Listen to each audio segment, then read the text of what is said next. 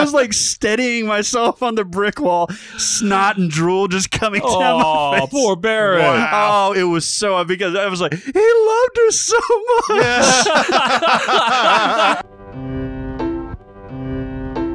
Welcome to Sincast, presented by CinemaSins.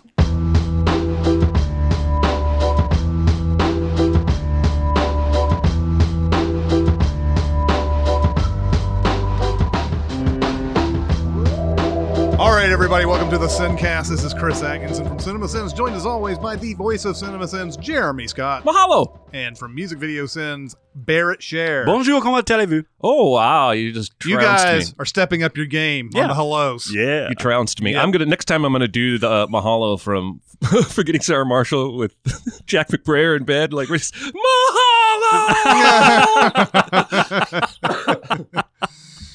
Um, so TV is an entertainment uh, medium, right? Yeah. I heard TV is the thing this year. TV is in. It's what Radio hot. is great, but now it's out of date. oh, that's awesome. so we thought we'd talk about TV today. I was born to rule the Seven Kingdoms, and I will. I remember you saying something about doing the right thing. Well, it's never stopping me again. Your logo looks like a sideways vagina. I find that to be racist. You are the best home cooks between the age of 8 and 13. Ciao Lev. Ciao, come va? Bene, tu? Va bene. This fella comes in. It wants a case of frozen orange juice concentrate. Can you make meth from that? Not last I heard. Okay, well, let's see. I'd rather set fire to my vulva, so that's a no. uh, and and the best and worst of um.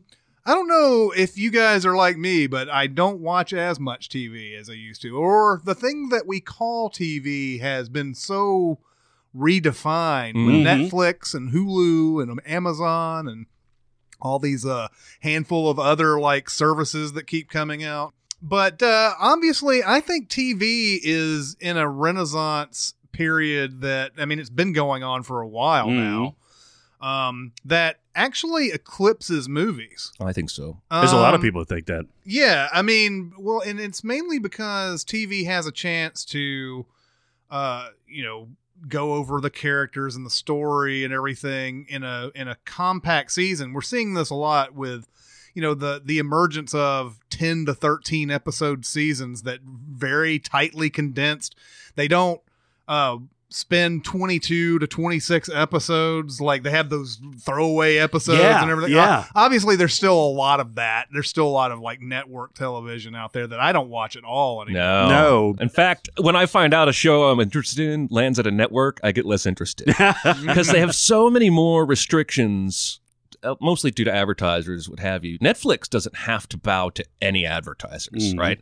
They can make whatever the hell they want to make. Now they have investors that I'm sure they have to answer to, but um, when you get to network TV, there's so many restrictions, and they're trying to serve that core audience that is too wide of a Mhm. demographic that it just waters down everything that they do. That's why I'm much more interested in all the cable shows, FX and their new shows, and uh, HBO and Starz. I can't wait to dive into all this, and I, I have a lot to say about American Gods. I know you do too, Barrett. Yeah, yeah. But uh, yeah, TV. You got more intro. I just interrupted and stomped on. no it's fine the the investment in those shows the amc shows the hbo so on and so forth and everything so much less with so much more payoff Mhm.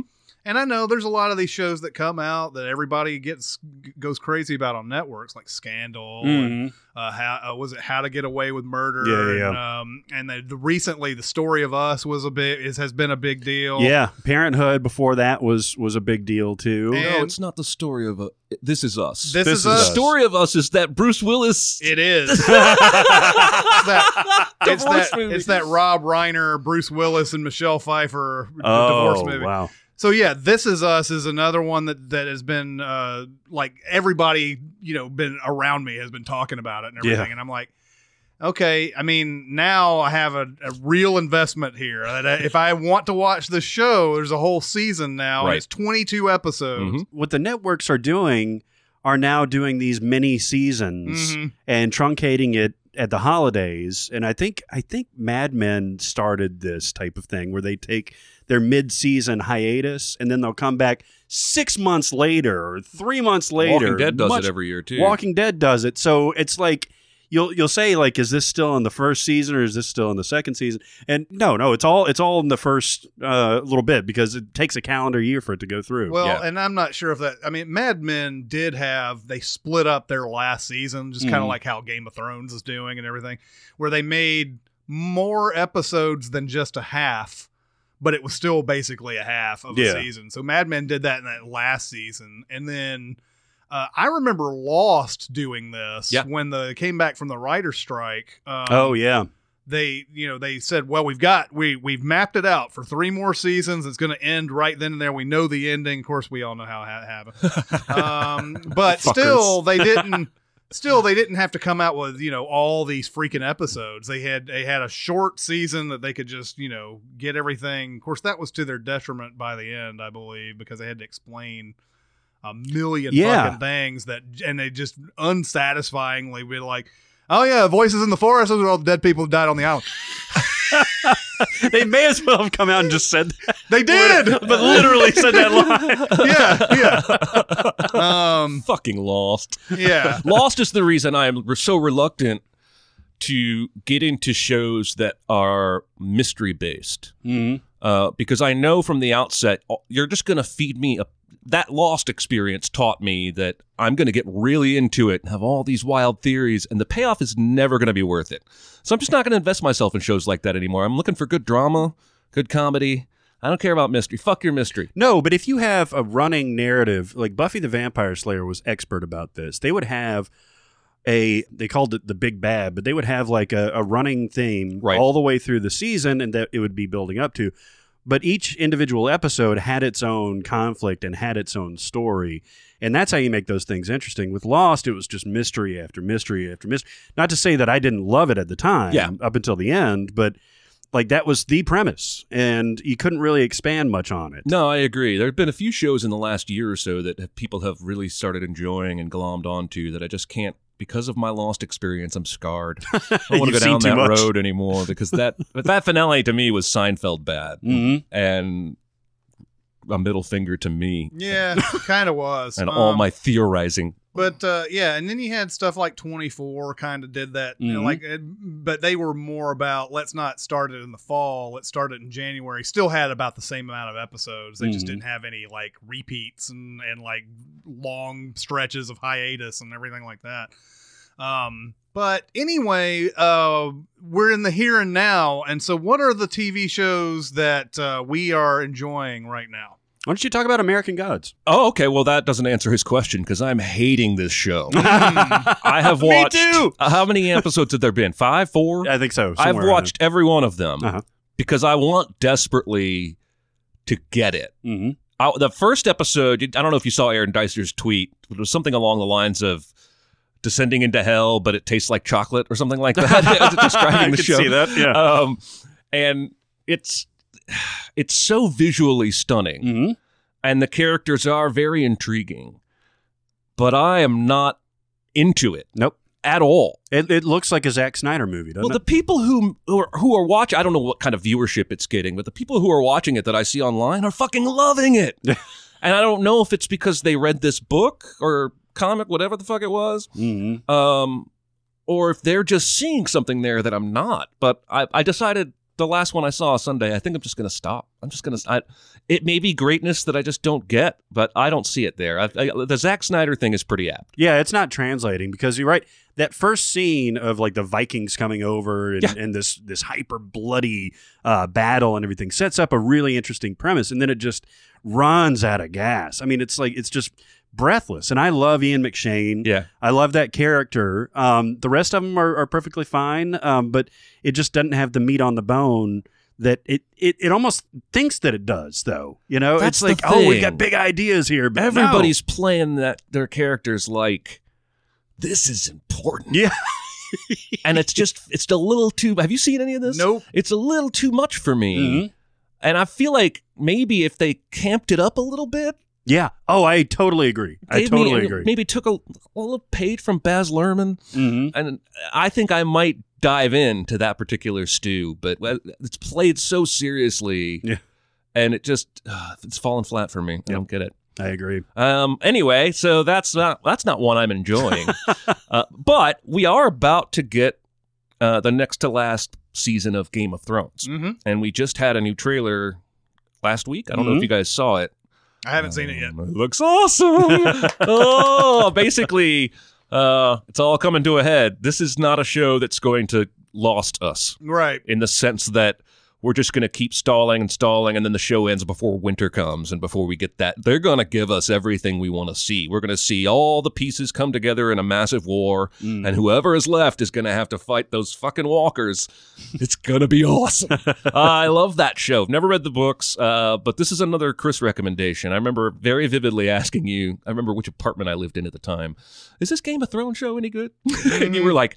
Oh yeah, it's pretty good. And so I started watching it right then. It was stopped. recommended to me. I didn't watch it from the beginning. I watched. I was like three episodes in. Somebody told me to watch it, and then then that's when I started. But um, but yeah, Game of Thrones is never really like uh disappointed. I don't think. I mean, there might be some episodes here and there, and there might you know. I think in the last season there was some criticism about it's it's just taking so long to get to this point and blah blah blah. But I uh, with a lot of these shows, don't we? Aren't we there for the journey? We I Yeah. know that we're there to see like you know because it has they have episodes like the red wedding and everything where you're like oh my god i can't believe they did that and everything do you really want that every episode no, it'd be No, overload. No. yeah Uh, you have to build up to it and that's why i think the, you know that's why when a when a series has grabbed you like this and it's sort of taking its time it's like you know at some point it's going to pay off and it almost always has especially last season with Yeah. that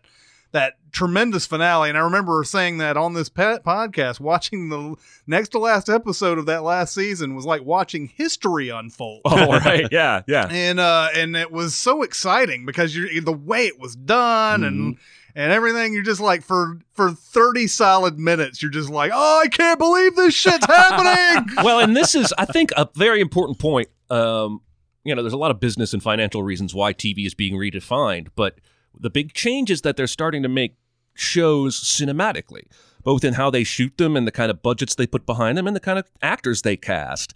Um, and and Game of Thrones is the leading example of this because Mhm. these episodes feel like movies, and Mm-hmm. so we're getting movie quality.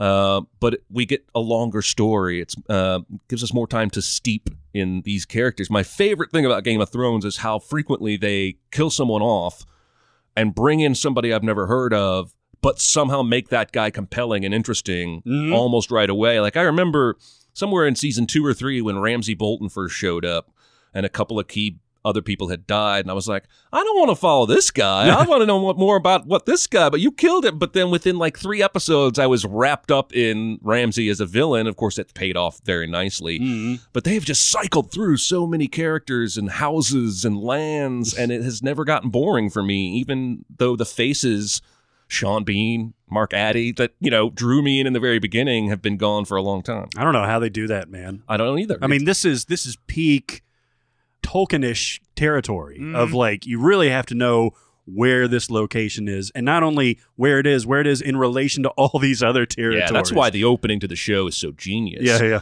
yeah. Uh, because it's a map, but it's also cool to look at. The music's great, and then every season when they introduce a new land, they roll that into the intro map. Mhm. Um, and so I, I feel like the show does a really good job of positioning you. But you're right; it's Tolkien-esque in terms of what the world he's developed. And you know, think about all the shit from the books that's never even making it to the show Yeah. because this guy goes deep. Uh, from what I've heard, he's like Tom Clancy esque when he starts describing something. Might go eight pages talking about a feast. Or Yeah. I remember Tom Clancy books always killed me because I'm like action, action, action. Oh, chapter and a half about this submarine and how it works. Yeah. I'm not as fascinated by that as you are, Tom. Yeah. Let's move on. Um, but yeah, Game of Thrones. I'm sure. I mean, probably most of the people who listen to this podcast probably watch that. Is there a show out there that you don't think people are watching that they should? Ah, Hmm. I have a good one. Yeah. Um, well, maybe not. I don't know if they're doing a second season. The Night of Yeah. John Oh, Turturro yeah, yeah, yeah. and Uh-huh. uh, Riz Ahmed. Yes. Um, DJ Riz. and that's only eight episodes. It's one of my favorite things about TV these days is they don't really have to set themselves a limit based on number. They can do it based on story. This story we're going to tell only needs eight episodes.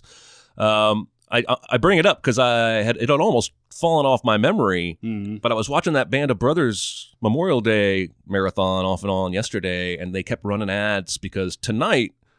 Of course, this podcast will come out six days from now, and you'll miss it. But tonight they're starting uh, two episodes a night for the night of marathon. Uh, and if you haven't seen it, uh, well, you won't be able to catch that marathon because it's over. But you can go to HBO Go and watch it. You guys watch this? I did. Um, there are there are two plot strings towards the end of the series that are pretty ludicrous, but Yes. what comes before it is so gripping. That is the problem HBO has right now with their eight episode miniseries, one offs or whatever, is that they are trying to get this stuff wrapped up. And it just, I mean, the night of, I loved that show until Yeah. those last two episodes. Yeah. And uh and I was like, come come on, you can't you cannot do this to this to this show right now. To ma- it is it is it really did end up taking me out of it. Yeah. Like I ended up saying it wasn't good series Ah, afterwards. I understand. Uh, but I I totally understand where you're coming from because it was a great series up until that Yeah. point. Yeah. Uh, and I was watching it every week and uh, excited about where it was going to be taken and everything. Same thing I think feel I feel like happened to Big Little Lies. Ah, I watched that show as well. And Big Little Lies was a, was something that was very intriguing for a while, and then by the time it gets to its point, like the whole story is set up like you know someone has died, Mhm. you don't know who's done it, and you don't know why they've done it. It's just a bunch of people. It's flashback Yeah. basically. Um, and by the time it gets to that episode, you're like, oh, oh, oh. Okay, I guess that I guess that makes sense. I also I think I all the mentioned shit this- we just watched didn't really have much to do with that, but okay. I think I mentioned this maybe on the podcast. That show also had a weird discord disconnect for me when they would do these modern day interviews with citizens and neighbors who were telling the stories to kind of fill in gaps about this mystery. Mm. When it cuts to the women, Nicole Kidman and uh, Shailene Woodley, Reese Witherspoon, Reese Witherspoon. Yep. Yeah, uh, I'm pretty gripped, and it's very cinematic and feels like real life. But Mhm. then when they cut back to these interviews, they feel like cartoony hmm they feel like campy and that was that was hard for me to i guess make work Yeah, the last season of American Horror Story did the same thing. That Roanoke. Thing. oh i've never seen that show It's well, that what you're describing is a very similar thing to Ryan Murphy shows in general, Mhm. where it's got such an interesting premise and it runs out of steam, especially towards the end.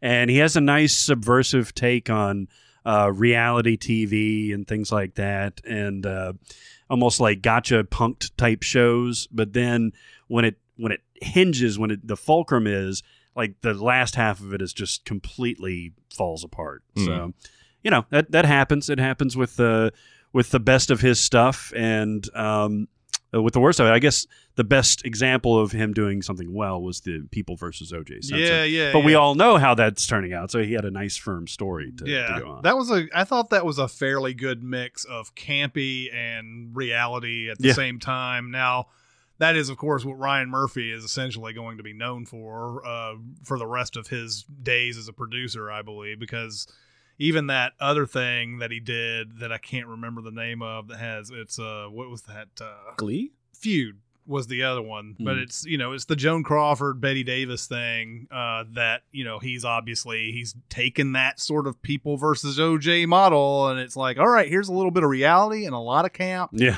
you know this is tv guys. People love it. yeah they love it. Um okay so what are what are some really good ones right now? The ones that uh, I think the one that I'm watching, the the drama that I'm watching the most right now is Better Call Saul. Yeah. ah Uh, it's in its third season. Uh huh. Uh, the first season was a, I, I think it was a good start, and it was more Saul based. But then they started slowly introducing very Breaking Bad Mhm. storylines into the second season, which uh, I like. I mean, I love Breaking Bad, and I think everybody who watched Breaking Bad sort of had that, you know, without with for lack of a better word, withdrawal Mhm. over the over the series ending and everything. So now that they're seeing we're seeing all this before stuff, it's kind of cool. It also doesn't.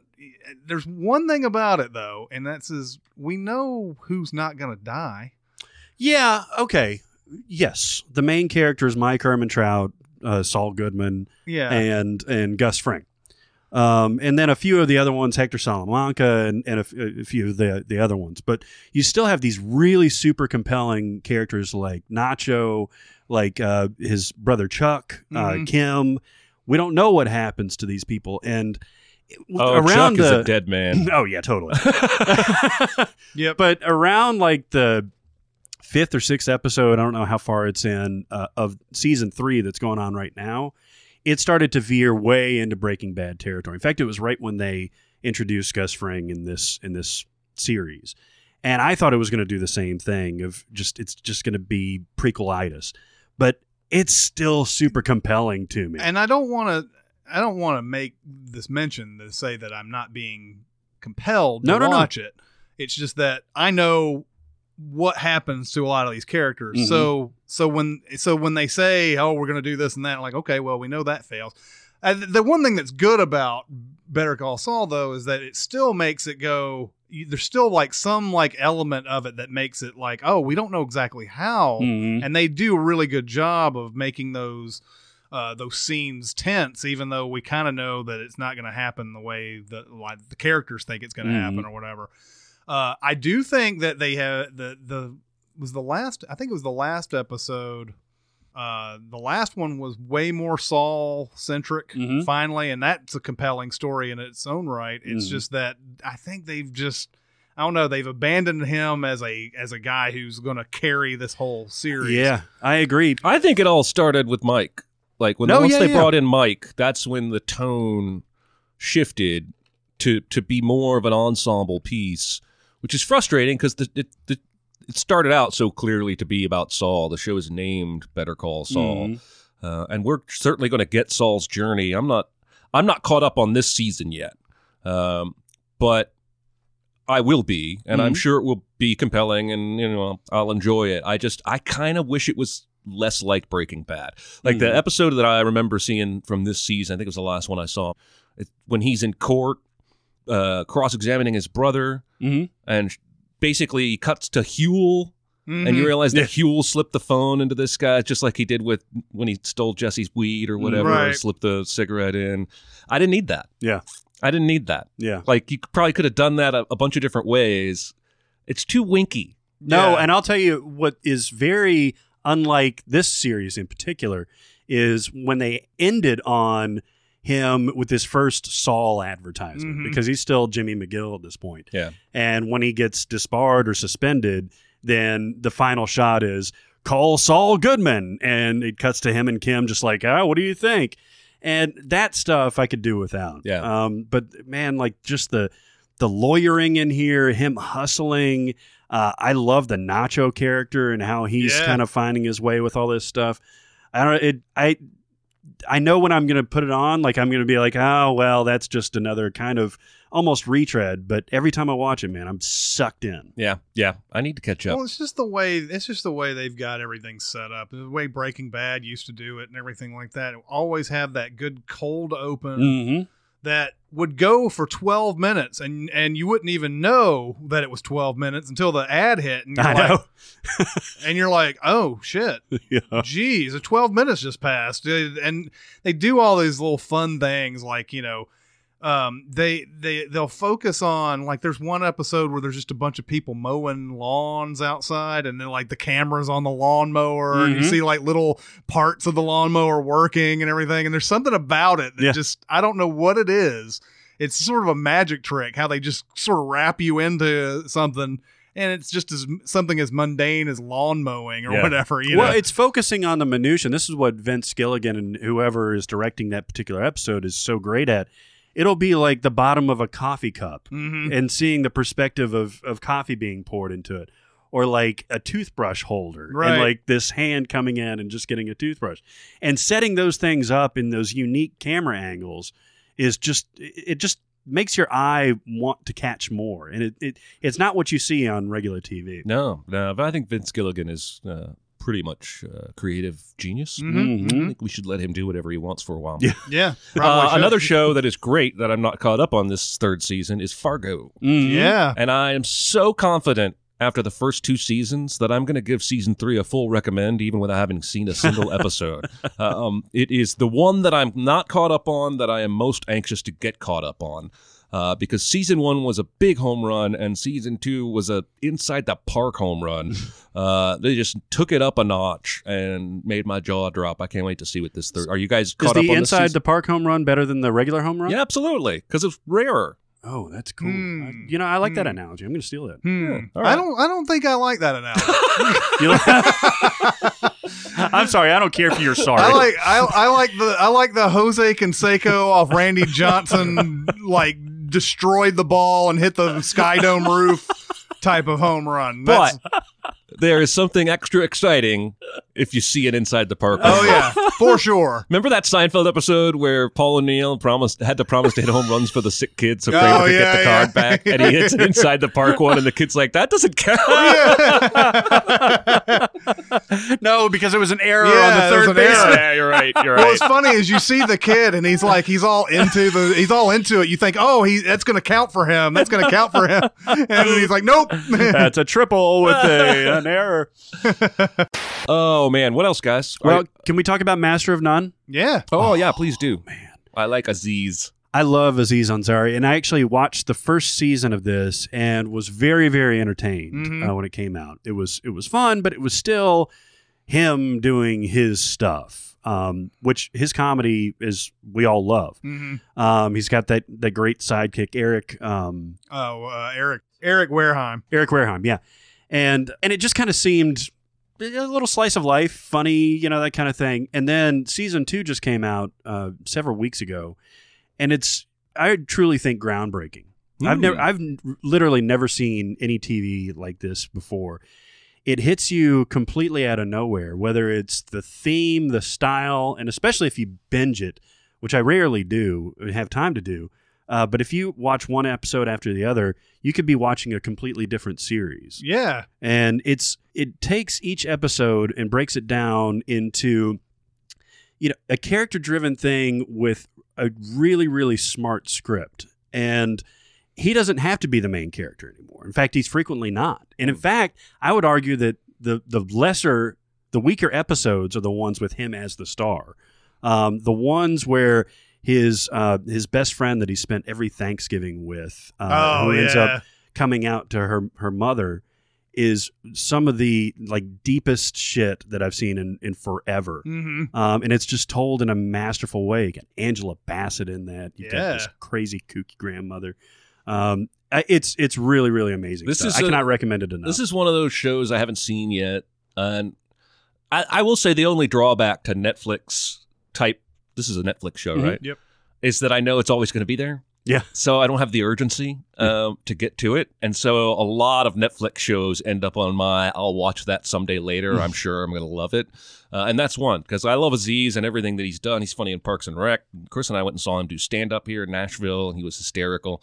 Um, so it's on the list. I just haven't. I I can't weigh in on that one. Well, and he Mm. obviously loved Nashville when he came Yeah. because he made a whole episode in the first season about going to Nashville. Oh Like- yeah. like taking his girlfriend, like let's go on a date to Nashville. Wow. And they flew down there to specifically be there.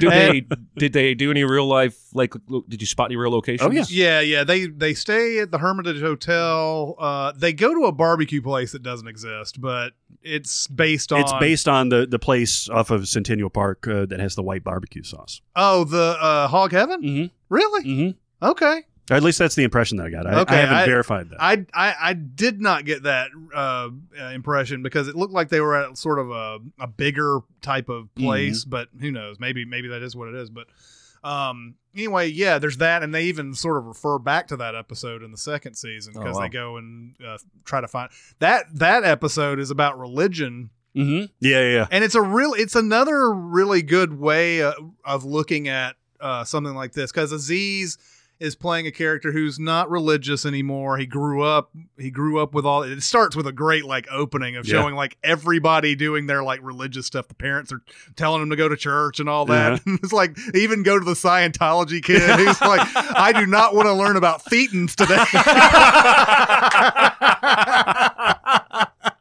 and uh and like so they so the whole thing is about hi- him coming to terms with it and saying, you know what, I'm not that religious anymore. His parents come in and want him to act act for like I guess it's his brother, the, his um, uncle or Yeah, whatever, yeah, his uncle and his aunt and and They're try- very strict Muslims. very strict Yeah, yeah. Muslims, and they want they want him to act like he is at least anyway. And they don't really know. Maybe they suspect, but they they don't really know that he's not religious anymore.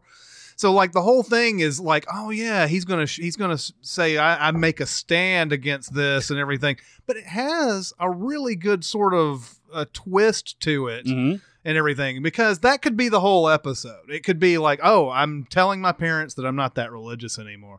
But it has a different sort of message that Yep. I really liked about it that made that episode more than just that. Mhm. And um and that was a great episode. Um the they they open up this season doing a black and white bicycle thieves oh homage It's amazing. and it's so great. They, and they're talking like they're speaking Italian mostly through it, and everything. he goes balls out. And Yeah. he he has this this guy looks like he has no fear of anything, like just immersing himself. So the thing is, he moves to Italy to work in a pasta shop to learn how to make pasta like the traditional way. So, show is very based on food, by the way. He's a oh yeah, foodie. man, that's all throughout the whole yeah, season. Yeah, yeah. Um, and so he goes out and like by the time we've we've dropped in on the beginning of season two, he's learned like passable Italian. Like half of it is really in Italian, him speaking it and getting along with the locals and, you know, biking around everywhere and really adopting the European lifestyle. And Huh. it's really, really cool. And and, uh, and yeah, and this season has him at the very beginning of it. Like he gets a job doing this uh, cupcake competition, show. Cupcake Wars. Cupcake Wars,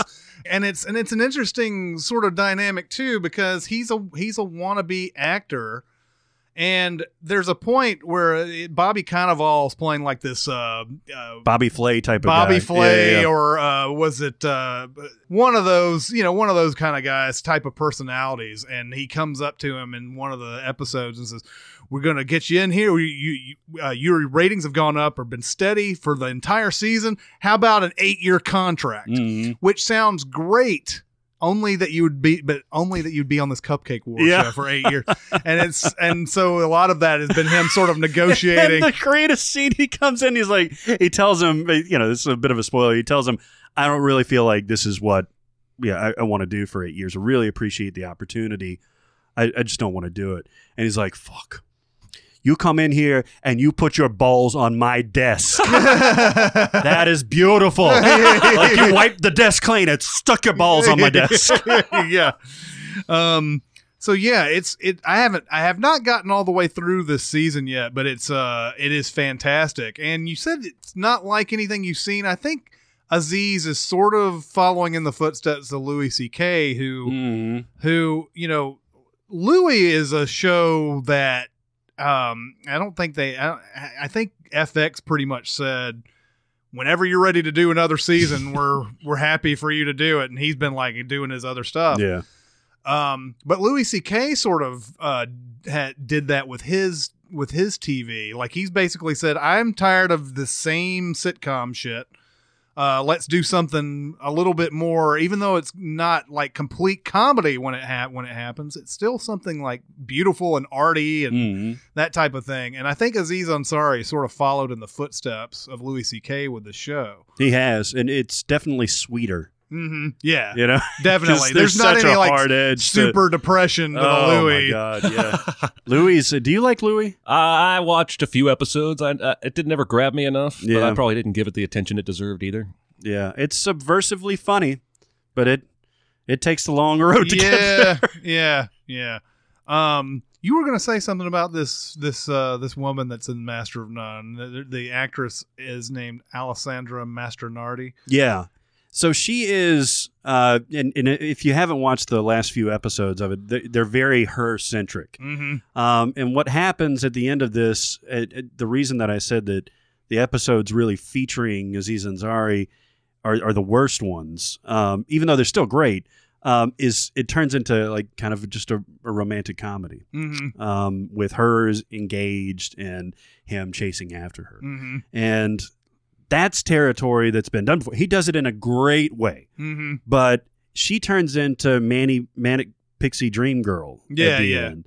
And she's European, and she can she's so free, and it's okay to flirt and everything. But I have a boyfriend, and it's you know it's it, you know he's this unattainable uh, manic pixie dream girl thing, Right. and we've seen that shit before. That's the only thing that that kind of annoys me about it. But it, it's still it's still very good, Yeah. All right. and well- she is beautiful. Oh, she's drop dead gorgeous. She is uh, unbelievable. Um. All right. So what else is out there? I want to go trashy, but before we do that, can I talk about Silicon Valley a little bit? Oh yeah, yeah. Of all the shows I'm actively keeping up with, I think this is my favorite, and I would call it the best. Mm-hmm. Veep is still hilarious, Mhm. but it's not firing on all cylinders like it once was. Well- and I feel like Silicon Valley is still at the top of its game. Sort of a, as an aside to Veep, Veep uh, has got the Julia Louis Dreyfus character now. She's she's gone through this whole stuff in the in all the seasons. She was vice president, she was president, Yeah. and then she because of some weird United States you know bullshit election type of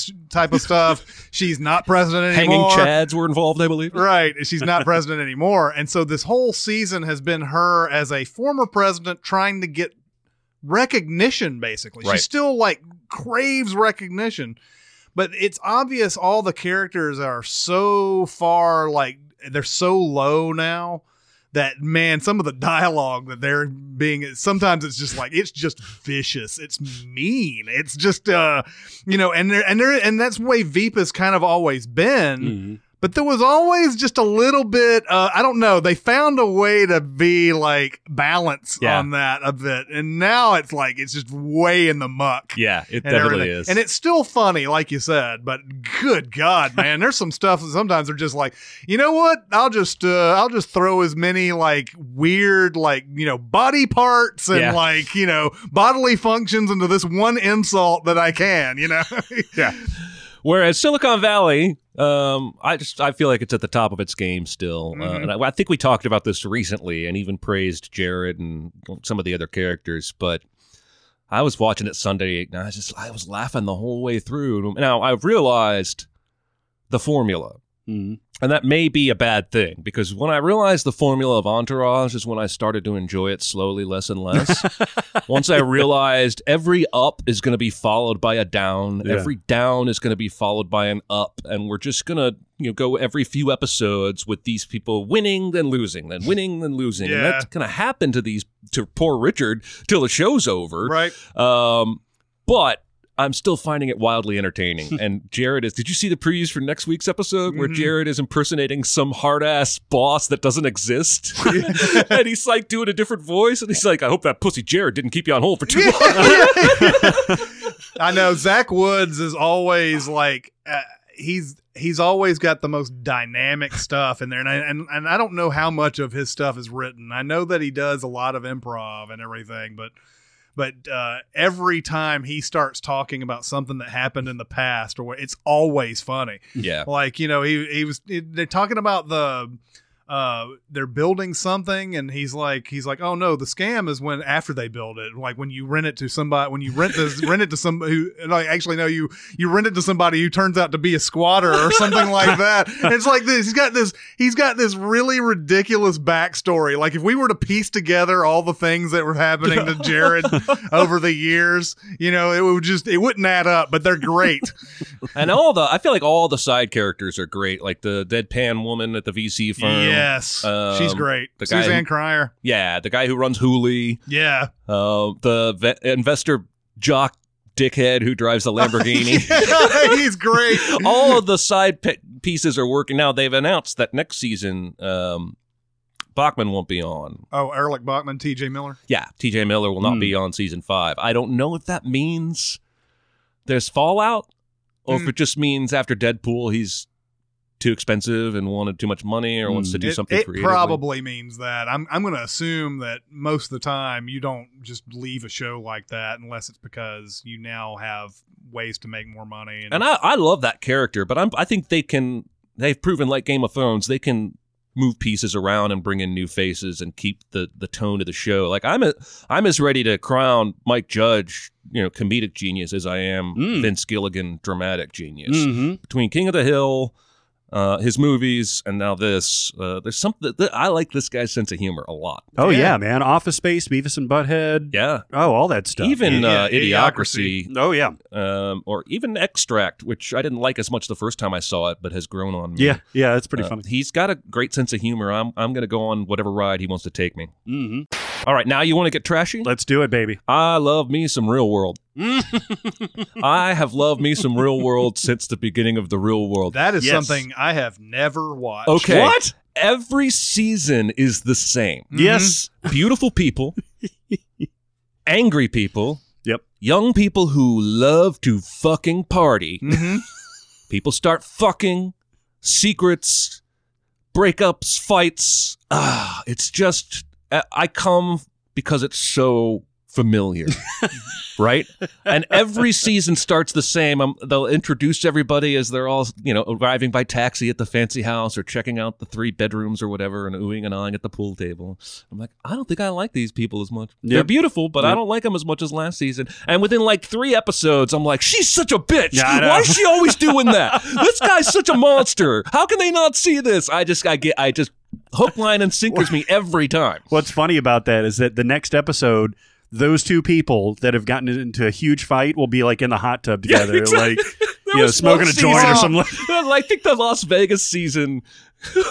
well, that was one season. I think it was that one. The very first episode, the first night in the house, two girls are making out in the hot tub Yep. with their tops off. Yep. That's the that's the thing about those shows. This Is the reason why I I never really have been drawn to it. Although I did watch one season of Big Brother when it was out. Mm. Oh, okay. Well, similar, Um, I think. it there. is similar. Yeah. Um, the only reason I did watch it though, I'll get to that in a minute. But like the the like the real world, I I'm just too hyper aware everything is manipulated and like a lot of things are manipulated. Like Well, especially recently because they've been they've been trying to make the show more popular by doing Mhm. twists. So they'll go half a season and then everybody's ex girlfriend moves Yeah. into the house or some shit. Uh, it's really manipulated then. yeah, and uh, and so so I feel like a lot of times. Like it, it might be the smallest of things, and they get into what do you feel about that? No, Mhm. really, what do you feel about? They probably get them into a, a lather about some of this shit, and then the, and then Mhm. it looks like it's way more dramatic than it is, or whatever. But yeah, who knows? I mean, there, I'm sure that there's some real stuff in there too, and whatever. But I, I, I, I a lot of times I watch those shows, and I'm just like, get over it. Just get over your fucking bullshit. Um, Big Brother was like that. I I was watching that for one of it was a season that was like maybe 10 years ago or something.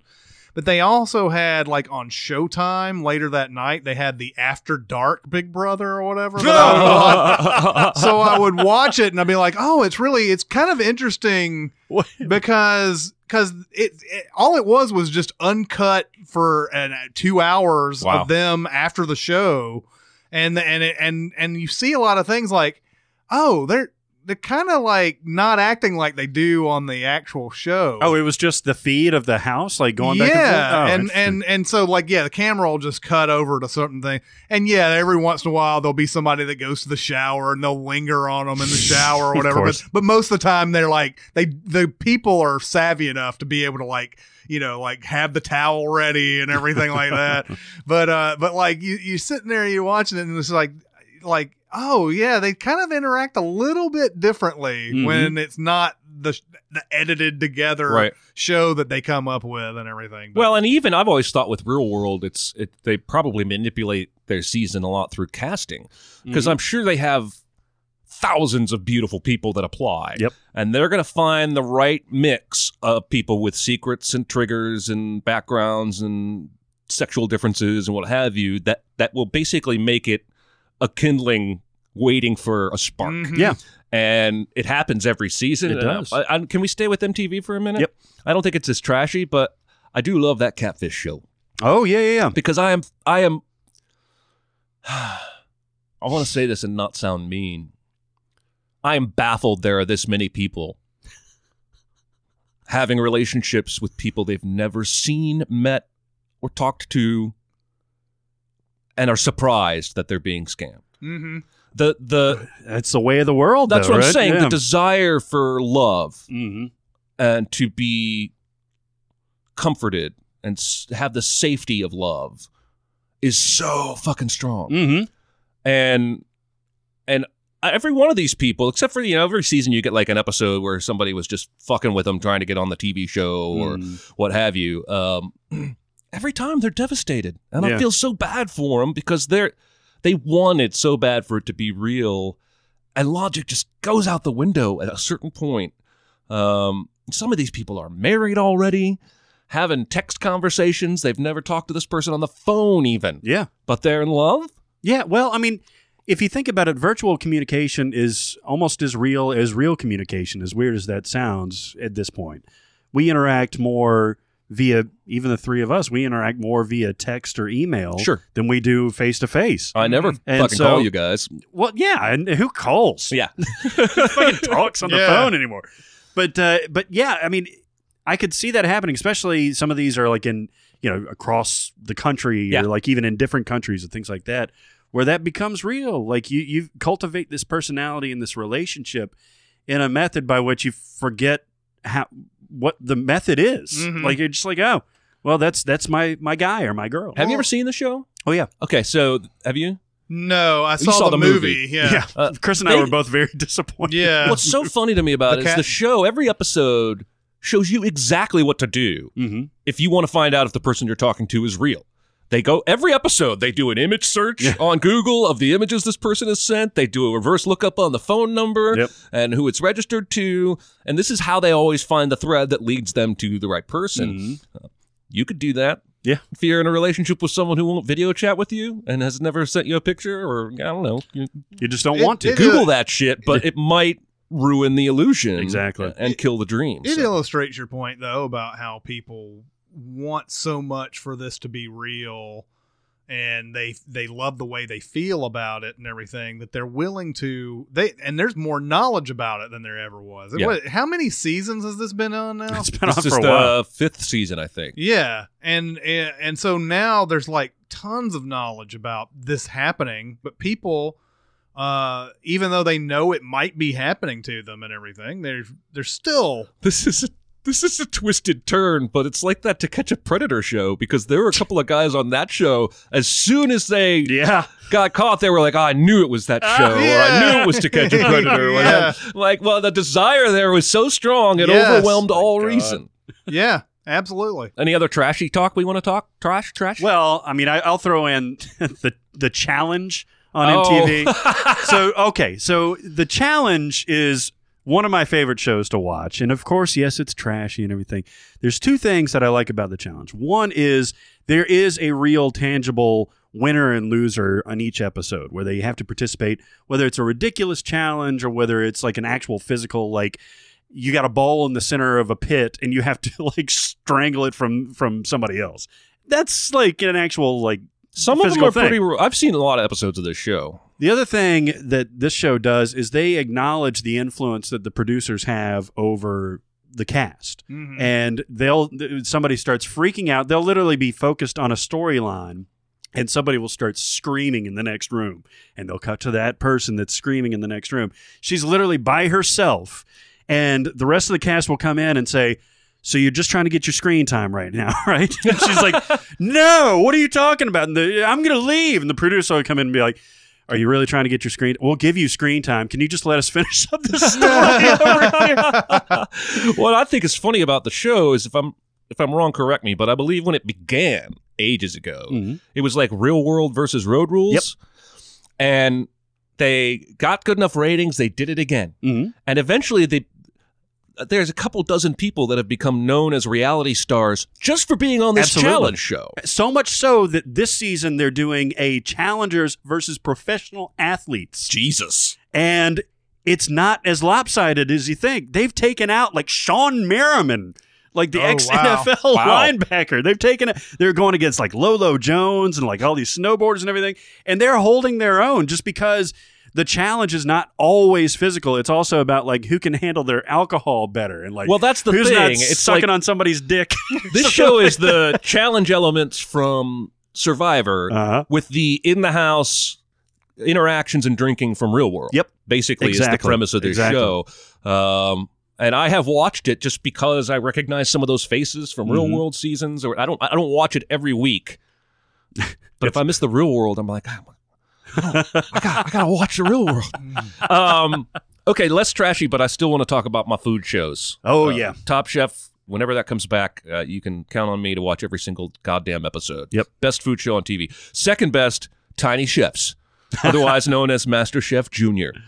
Now, most people, I think, at this point realize Gordon Ramsay has sort of a rougher reputation in America than he does in the UK Mhm. uh, because most of his shows early on in America were him screaming and cussing and calling people donkeys, and that's because that's what American audiences want to see. Like, if you ever want to see a bad food show, watch Hell's Kitchen. Yeah. This is uh, Oh, Gordon terrible. Ramsay's version of Top Chef, only it's just him screaming, and none of these people ever look qualified to do anything more than run a I've griddle. at never understood that about Hell's Kitchen. It's so baffling to me. I I wa- I used to watch Hell's Kitchen. I like the first three or four seasons of it. I watched it. Um, but it was always so baffling to me, man. Like these people would get in the kitchen and they'd start making stuff and they'd always fuck it up. And I was like, They're serving like raw chicken and shit like yeah, that. I'm Yeah. like, I'm sitting there going, how in the world are you a cook?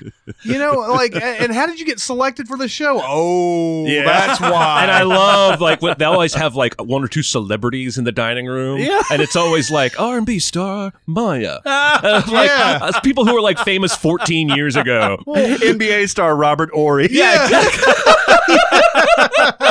But, Yeah. uh, but Gordon Ramsay has a very gentle, nurturing side. You can you can see it on the UK version of Kitchen Nightmares. You can see it on YouTube videos with his daughter, where he's teaching her how to cook scrambled eggs and various things, and you can see it on Ma- MasterChef Junior. Um, it's a completely different side of him, and these kids are badasses. They make shit I can't even pronounce, and they're like eight years old, nine years old. You ever cry at the end of these? I cried when that girl this season dropped her thing on the floor and she thought she was going to go home and she stopped cooking and she just bawled uncontrollably. and she finally got it together. She's like eight. Yeah. She finally got it together, presented a dish, and there was one that was way worse. And she got to stay. She started crying all over again. dude you have you have convinced me fully on this show and I, i've watched a, a few of them and then like a clip episode i was fucking bawling Yeah. at the end Yeah. And because and what's great about this show is because they're kids and we, the world hasn't taught them to be cynical assholes yet. They support each other. they're always doing like group they wa- hugs they want to win, of course. Everybody does, but they support each other and cheer for each other and cry with each other, and it's incredible. It's Yeah, like, and then they, of course, the original show was Master Chef, and it's hmm. supposed to be the best home cook in America. I don't know how you determine that. Again, you, you can put in there whoever you want, and I'm not going to know the difference. Um, but even on that show. It's not the same no it- it's still better than like a Hell's Kitchen kind of thing or what Mhm. have you. But there's something special about these kids, especially that finale when they cook in the round mm and they make three courses. And everybody, all their families and former teammates are up on the balconies cheering for them. God, I love this show. It just gives me the warmest fuzzies. Yeah. I know it makes me sound like a big weirdo. no but it's awesome It's fantastic. All right, Chris, what else do you want to talk about? Well, I guess there's a. Now, I'm not going to be able to talk very long about it, but uh, a friend of mine has told me that The Leftovers is the best television show. i hear the same thing And I watched the first season, couple of episodes, and I was like, I don't know if I can get into this. But every week that guy texts me and he's like, dude, you got to get on this leftovers, man. It, it- and it's, I think it's on its last season. It's in three, it's going to have three seasons Yeah. ultimately. Um, and, and, and like a lot of these episodes that have been coming out lately, have apparently like broken Twitter a few times, or not. You Hmm. know, you know what I mean. Like Mhm. they're they're one of those type of things where everybody's talking about it afterwards and everything. So now, like whenever I like watch Silicon Valley and everything, I have that two minutes of leftovers Yeah. that's just on there. I have to sit there and like forward through it without without looking and everything. Um, and uh, and but but uh, I do want to bring that up because maybe it's just sort of a self motivation thing. I'm going to have to go watch the show since now I've heard so much good stuff Well, about it. I watched the first five episodes of the first season and couldn't get into it. Mhm. And I think even people who love the show will tell you the second season is really where the quality kicked into high gear. Mhm. And I also think a lot changed as far as like setting, and I think they jumped time at least once. Um, and this is a J.J. Abrams or Damon Lindelof. Yeah, it's Damon the- Lindelof. Yeah. Um, so you know, we we were wrapped up in Lost. Um, Yep. and Well- he, he's very good at building worlds and shows that that pull you in. I may have to go back to it too. I just that first season didn't grab me. Same here, and that's why I didn't end up watching the rest of it. And then I, I was actually very surprised when I saw it came back on the second season, and then the third season came out of nowhere. I was like, "Oh, is that still going on?" I This is the thought show. nobody liked this. This is the show about people left on Earth after Yeah, the, after the the rapture, or rapture. something. Yeah. Um, but uh, I've I've heard that this season is uh is get, it's getting those type of Breaking Bad type of raves where it's you know it's the best show on television. Yeah, it gets right a lot of critical praise. Um, do people? I've I've I've watched one episode of The Walking Dead in my life. Mm. Um, Oh, really? Yeah, and you don't need to do anymore. And it's what? It's now it's in its eighth or ninth season. Eighth, seventh. I watched Somewhere around there. three and a half seasons before I finally walked away, but I was hate watching for a good season there. Yeah, I lasted until about season five, and it just became so such a miserable experience Yeah. to watch Yeah. that I was like, I, I have enough misery in my life. I don't need to see it on TV. Yeah. like there was a point. the The point where I turned it off was where to conserve their energy. The survivors were literally like nudging walkers into a ditch instead of like axing them in the head or shooting them or something like that. And I was Really? like, why the fuck am I watching Yeah, this? seriously. This is horrible. and I understand that it's it's got new storylines and it follows the comic series and everything, but I just can't I can't keep it up. I hope to hell that nobody in my wife's Sunday night hangout group listens to this podcast because when The Walking Dead is on, uh, when it's running new episodes, every Sunday night, anywhere from three to seven girls in this group get together and watch The Walking Dead, and they all bring food and what have you. Uh, my wife was originally into it because of the, you know, kind of the way it plays with cultural norms and whatnot, and in this post-apocalyptic kind of. Play. But now she hates it. Yeah. she can't stand this show. Every Sunday that it's on, she's like, I want to go and hang out with everybody. I just, I really don't like this show. but it's one of those shows that I think that every time it's in a new season, I'll, I'll go to Facebook and somebody will be like, "Oh my god, did you see this shit that just happened?" Yeah, and all yeah. that. Well, And it you're gets viewers out the ass. Like Mhm. it dwarfs what Breaking Bad ever did in terms Mhm. of viewers. I think it gets 14, 15 million viewers a week. That's crazy. Um, Yeah. So it's it's insanely popular, and Yeah. must be doing something right for people that aren't us. But, Mm, yeah, I walked away. I would not encourage you go any deeper than that one episode. um, as far as other shows that I could bring up, I brought up Love before, and Mhm. Love is a show that's on Netflix. It's had two seasons. Uh, I've I, now that is essentially a typical romantic comedy type of show. Judd Apatow's a producer on it and everything. I do think it's a fun show. I wouldn't go out and say you need to see this show right now, but um, it is very it's a it's a fun light. You can get through seasons easily. You know, thirty minutes, whatever, not a not a problem. Um, I think it does have a, a pretty realistic look at relationships and how they can you know they can build up or break down based on some of the smallest things Mhm. the first season is is this the main guy Paul Rust, and then there's Gillian Jacobs. Uh, they're sort of just buddies or whatever, and there's and there's sort of an idea that they might get together or whatever, but like not really anything strong. The second season, uh, it's dealing with a lot of shit and everything, and they do kind of get together, and they're and but there's so many little like those little things, man, that Mhm. just trip people up a lot of times, and then and and people start resenting each other and all that. Uh, but there's a lot of fun stuff in it. It is very. I mean, it's. I don't know if it was. It's very Apatovian or whatever, but it's. Ooh, I like that word. Yeah. um, but uh, it, it is it is a it is a fun show to watch. It's and the main character Paul Rust. He's he's the ultimate like leading nerd man that I've ever seen. You know, like he's got that perfect nerd look and everything, and uh and uh and he's just all he's just he's just like undyingly sweet type of guy and Yeah. everything, and you're just rooting for him. But you also know that a lot of the things that he's doing are gonna fuck this up. You know, Mhm. like you know, it's it's an unfortunate thing. Huh. You know, um, I feel like he could keep mining that territory in different ways. I mean, Master of None does that. mhm. Did you guys ever see You're the Worst? no, No. It was an FX comedy. I think it went through two or three seasons. I heard it was great too. Watch the first episode of this, and it's it's supposedly like you know a take on a new generation of how people interact when they're using social media and that kind of thing. And the first one of the first scenes just got stuck in my head. Uh, these two, the two main characters meet at a wedding, and they end up, you know, they're both like terrible people. Hence the the title. And you know they're just kind of nihilists and you know existing in this new age and they go uh, one goes home with the other one and they start having sex and the guy starts giving the girl oral and uh, he he takes a break and he and he spits and she stops and she's like why did you spit on it and he was like what's the difference there's saliva down there anyway and she's like oh all right.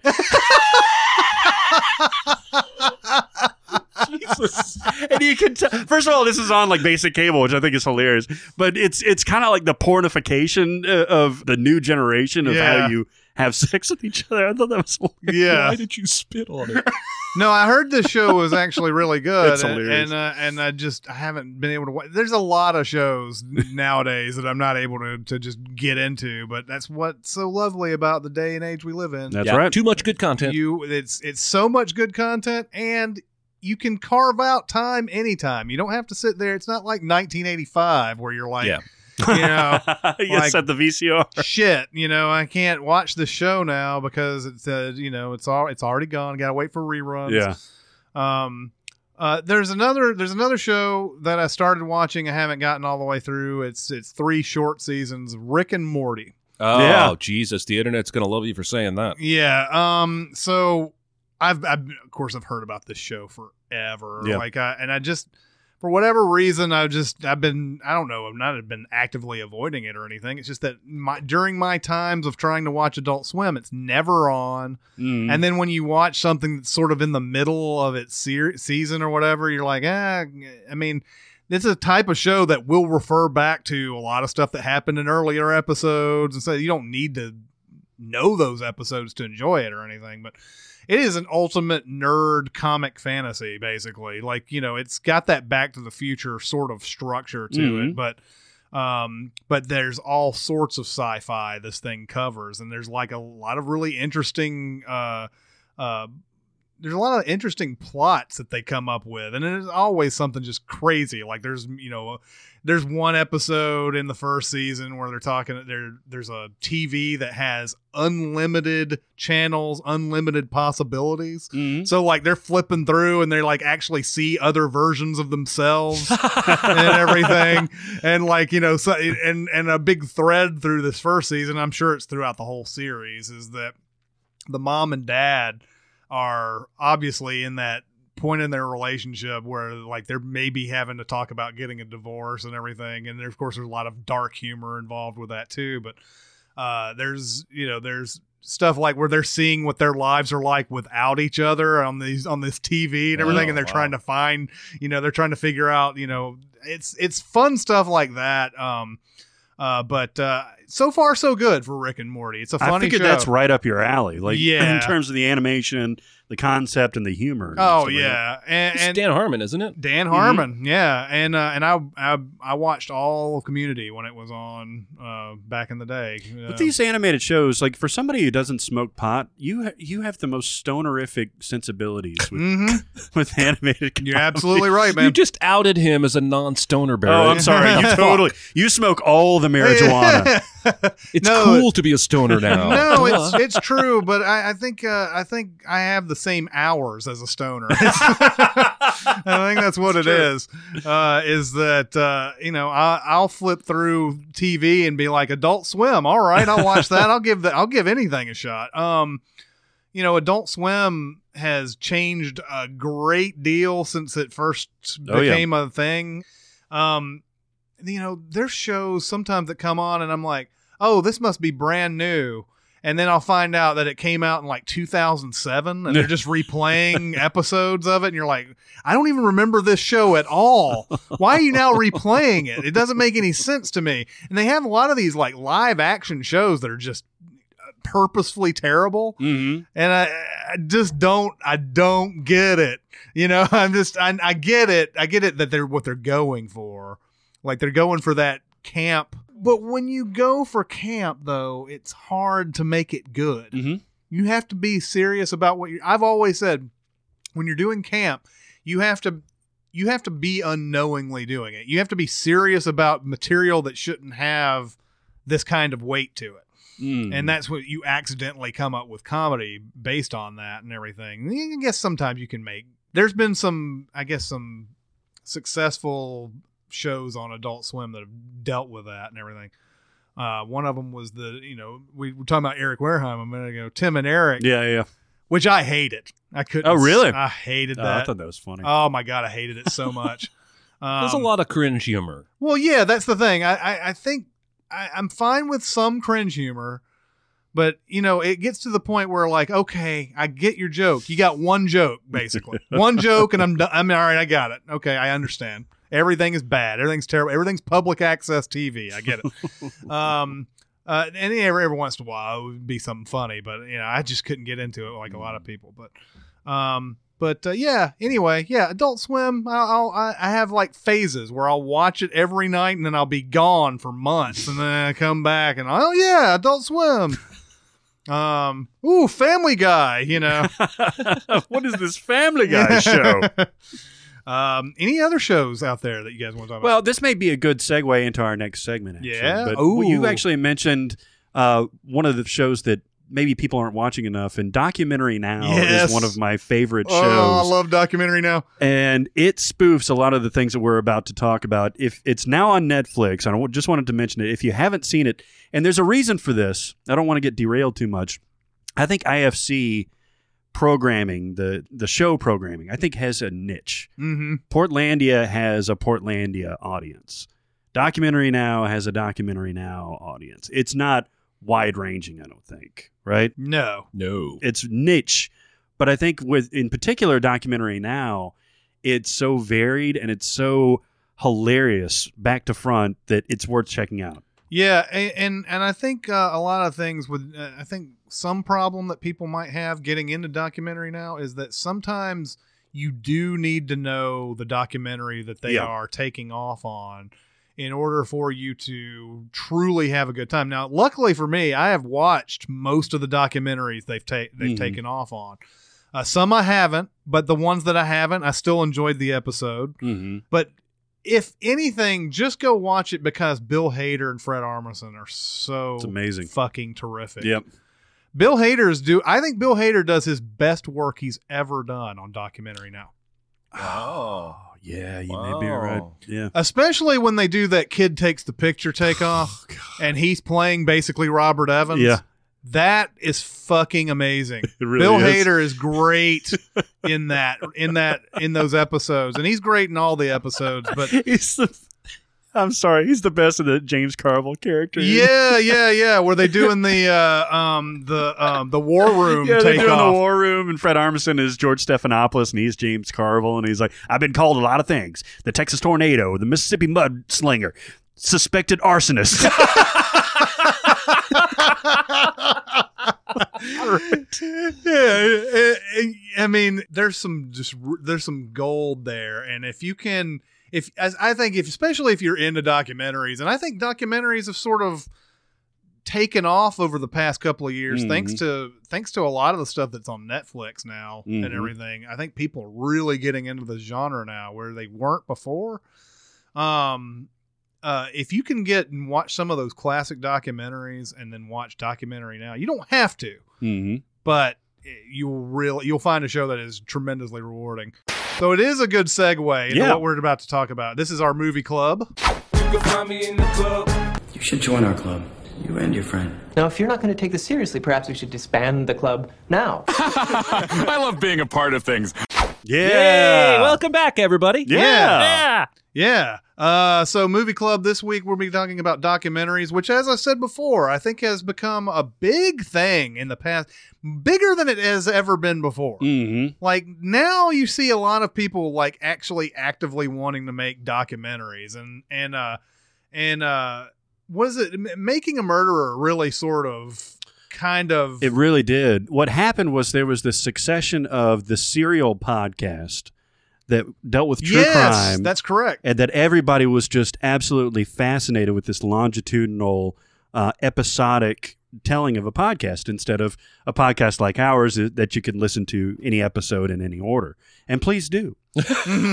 uh, but then after that, this Making a Murderer thing came out um, and really told this story in a fascinating way. It doesn't give a lot away uh, too quickly. It really Mhm. takes its time in, in going through this. And so you got two things. You got the fervor of documentaries, and then you have these serialized documentaries that Yeah. are really interesting. But I, we're talking about the feature length ones right here. Yeah. Um. So, I'll I'll, I'll go ahead and start on uh, the uh, recommendations here. Now, one is a, is a super popular one. It came out on HBO.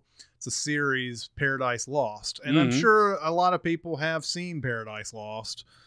Uh, but it uh, just it's uh, talks about the West Memphis Three and the the murders that happened that you know basically back in 90s uh, rural Arkansas uh, were blamed on these kids because everybody believed that they were Satanists, Mhm. and uh, and so there were a lot of things that had that in, back in the '90s that a lot of these like as like especially in Arkansas they didn't have the the same kind of investigative type of uh, uh, material and resources that they do now. So a lot of the things that they come up with, even in that first movie, where they don't even really know who did it or whatever, Mhm. they they pretty sure it's not the West Memphis Three, but you know, there's you know there you know there's a lot of like horrible things about the crimes that they thought that the that these people did. And then you realize, oh, okay, well, there's stuff such things as wild animals that come Mhm. around and whatever. But anyway, the the the first the first one, Paradise Lost, and Paradise Lost, the second one, uh, you know, they're they're just so compelling because you know that these kids didn't do this shit, but there's everything just keeps it, because there's a political structure that basically says we're right and you're wrong. They keep these guys in, and they never want to admit that they're wrong.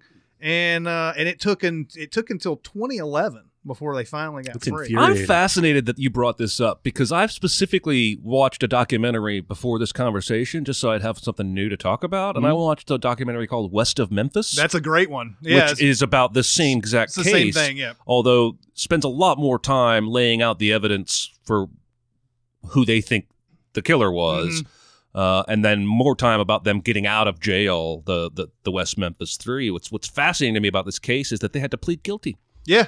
They had to. They were in jail for 18 years for a crime nobody believes they committed, and to get out, they had to because of some weird Arkansas law. They had to basically offer this conditional guilty plea. Really? Yep. Yeah, all three of them in court said, um, "I didn't do this crime, but on the advice of my attorney, I'm gonna take. I'm gonna plead guilty." And from what I understand, That's how they get out? Yeah. Yeah. Because they have to admit the, the reason why they had to admit this is the reason why this rule's in place. They have to admit it so that they can't sue the state for Oh. wrongful imprisonment afterwards. Otherwise, they would have just stayed in. And I think I think when they pled guilty, they didn't know for sure that the judge that day would let them out on time served. It was like one of those under the table kind of wink promises, like the state was kind of saying plead guilty. But I think there was some trepidation oh, there. but one of the dudes wasn't going to do it when they first offered the deal. He said mm-hmm. nope, and his family was freaking out because they didn't wanted him out of prison. They wanted to see him again, but he was like, I didn't do the crime. I'm not going to say I did. And I was talking to my wife about this yesterday. I just watched this movie two days ago, and I'm just I'm fascinated by that kind of resolve. Yeah. Imagine being in prison for 18 years for something you didn't do, and you'd rather stay in prison than admit you did it. That's there's something I admire greatly about that. Hell Even yeah. though there may be a little insanity to it, there there's some kind of resolve there. But somebody somebody got through to him and he ended the guilty plea and they all walked out and Eddie Vedder was there cheering and yep. Eddie Vedder is a is a big part of those last. Uh, the, par- the there's a Paradise Lost three that comes out in the same year as the West of Memphis comes Okay. out. Uh, and it's they're both the same thing. It's about how they get out, but.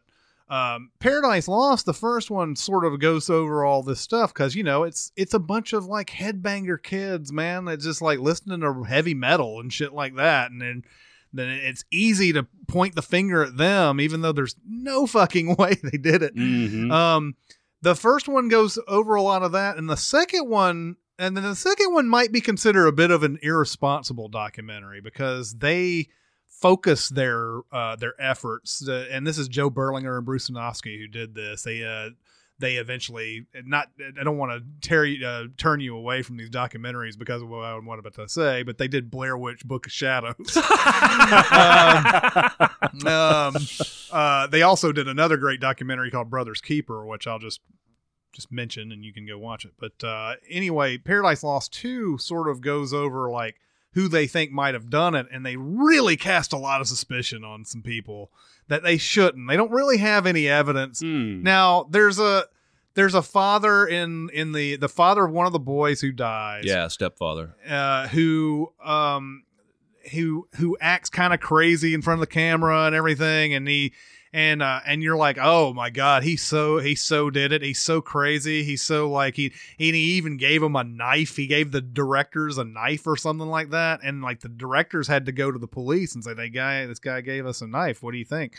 And uh all that. They went through a lot of trouble to go after this one guy. And when, by the time you watch the third one and west of memphis you realize yeah he's just kind of a kind of a crazy old dude Well, I don't know. West of Memphis seemed pretty clear to me to be pointing the finger at the stepdad. no you're talking about another guy another father A different father. yeah the father that i'm talking about is is he's he's very outspoken and he and he uh there in in paradise lost the third one it uh it shows him laying out the case against the stepdad and everything Oh. which again is almost a bit on the irresponsible side because that the stepdad died so he there's no he has no defense really. They do show some like footage of him uh talking in a deposition because he he stupidly uh i think the dixie chicks or somebody like that came out and said something about him and then he he could have just left it alone and said Dixie Chicks are wrong because the Dixie Chicks were just like Dixie Chicks were just like Eddie Vedder, like they were like they're trying to get the, these guys out of. Uh, they, he could have just he could have just said ah fuck it they're wrong or whatever. Instead, he sued them for uh for libel Oh, or whatever. Jesus. And so he had to he had to do uh, a deposition on whether or not he killed these kids. Yeah. Well, and the West of Memphis goes all in on this guy Mhm. um, with interviews of family members that f- told stories of beatings he gave the kid and rapings of his daughter. And, Yes. Um, they found his hair on one of the bodies at the crime scene. Yeah. Um, and you know the the the three that they locked up, there were so many miscarriages of justice along the way, pieces of evidence that would have helped them look more innocent that they just ignored. Yeah. um, and you know the evidence. If I guess I, this is what troubles me about documentaries in general, is that it is a genre that purports to be truth. Right. Mhm. And if you've heard my recent podcast rants about truth, I don't think it exists, right? I only know what I know about the West Memphis case from this documentary. Mm-hmm. and the documentary is telling me these three are innocent and shouldn't have gone to jail, and this guy probably did it. But I don't know what they didn't show me. Yep. Right, and how you got to figure like most movies, there's a lot of stuff that, well, even more with a documentary, that ends up on the cutting room floor that doesn't make the case. It, Michael Moore is the best example uh, I think I have of this in the sense that in that was it Bowling for Columbine, the one that was about guns, where he went to Yeah. Charlton Mhm. Heston's house Yep. without an appointment, Mhm. and because Heston wouldn't come out and Well, have discourse well, no, with him. he he had an appointment. He he went up and asked if he could interview him, and Charlton Heston said yes. And then then he sort of sandbagged him. Yeah.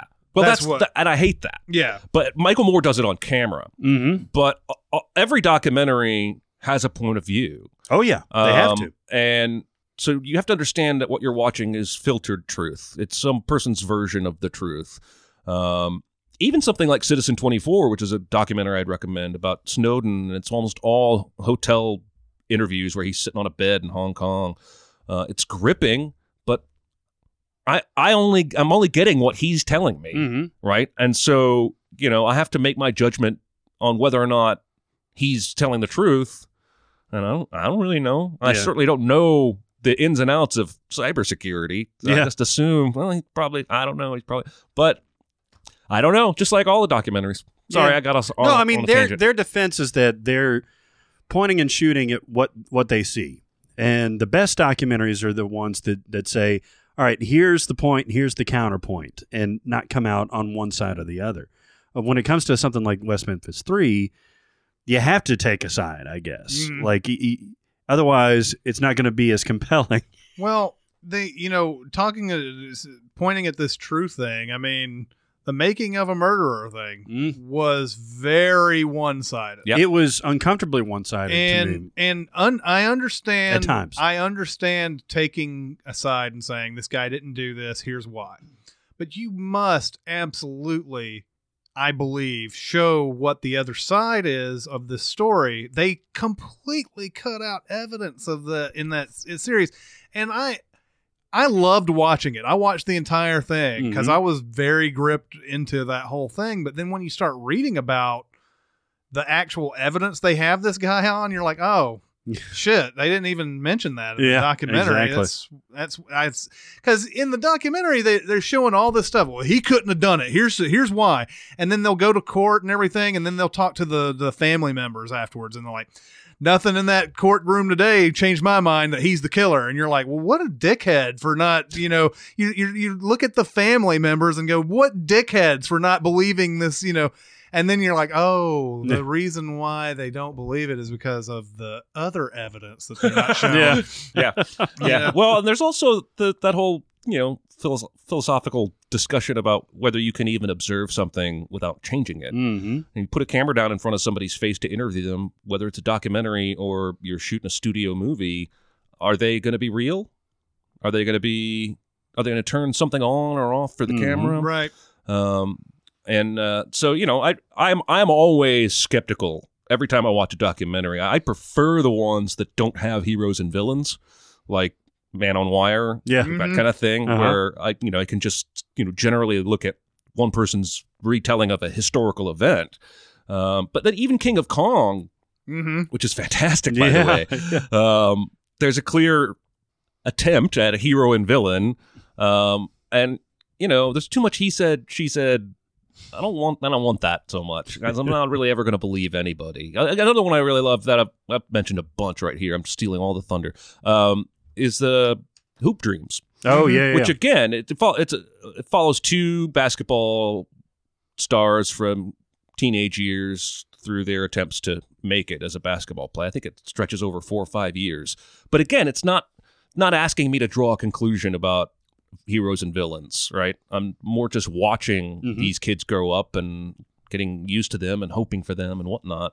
Those are the documentaries I prefer. All right. One of the ones that I mentioned when we were doing the 2010 review was Exit Through the Gift Shop. Mhm. Yeah, yeah. And nobody is less plugged into the world of street art than I am. I know it's shocking. It may, it may be uh, a surprise, but uh, so Banksy has been this folk hero, this uh, English folk hero for years and years Yeah. and years. Um, he's done these very detailed, very original, very distinctive uh, street murals, um, and the way that they do this is fascinating. This like uh, they have to wait until a certain hour and they have to do it quickly, but they have to do it meticulously. And they've got all these crews and they've got everything planned out to the T, and especially the great ones Mhm. like Banksy and Shepard Fairey, who's featured prominently in this too. This is a terrific film. Now, there's some controversy on whether it's a documentary or not Yeah. because it's directed by Banksy. He is such a um, an unpredictable artist that some people are, are thinking that he set this eventual fall guy up uh, as either like an, an alter ego of him or whether it was all just a stunt or anything.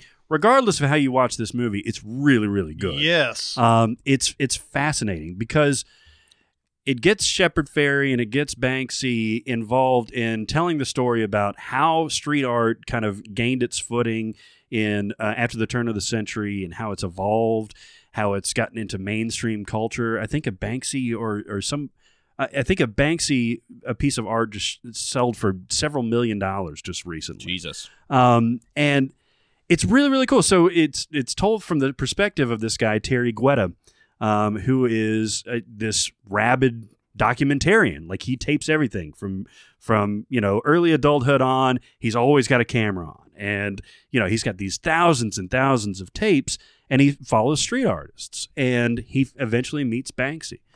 And as it goes along, he says, "Well, you know what? I want to be a street artist too. I'm Yeah. cool."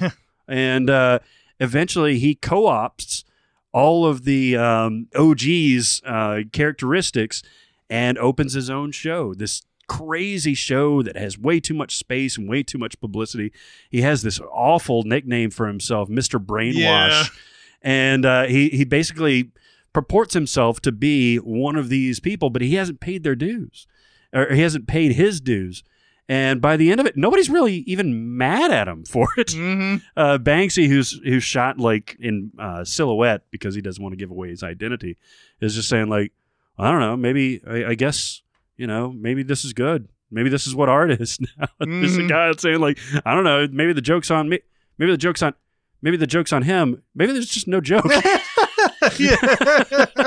yeah. but it's fascinating. It, it would classically be um, categorized as a documentary, but there's a lot of different layers to it. But it's definitely a recommend. Yeah, definitely. I haven't ah, seen it. Banksy can go suck it. I haven't seen it in forever, but yeah, it is one of those documentaries that by the end of it, you're like, "Whoa, wait a minute, what's what actually went on in Yeah. that?" You know, there's a lot of people who really don't know whether or not to call it a documentary Mhm. after all that. And even if it's not, it's still in. In fact, especially if it's not, it's even Mhm. more entertaining. That's Yeah. why I really, really like the way that this is presented. And the more I kept reading about it, the more I, I liked it from different angles. Yeah. Um. Now we're talking about uh, even-handed and everything like that. The most even-handed documentary I may have ever seen is "Capturing the Friedmans." hmm Uh, now I haven't seen this in forever, so maybe I watched it with you know with a different kind of uh, lens. But uh, the the idea is it's this family who they're they're being accused of having these like little classes uh, with these kids who came over to their house, and they are now being accused of sexually abusing them. Uh, the family, the Friedmans, actually sort of let the this documentary crew into their lives and they're showing them videos and all this other stuff they're like really able to get into their lives and everything uh so you get one side of it where they're like we didn't do this and all that and then you have the people who are like way older now and they're like this they took me into this other room and this happened and they showed me pornography and all this other type of stuff so you hear that part of it and you're like, oh, okay, well, they must have done it. Then you'll get to some other person who went to those same classes and they're like, it was just like any other computer class that I've ever been to. I Hmm. went there, we took classes, and then everybody went home. I don't know. I didn't see anybody leave the the, the class and go anywhere during the during the entire time I was there. Hmm. And so it Hmm. it the whole time you're just sitting there going, did it happen or not?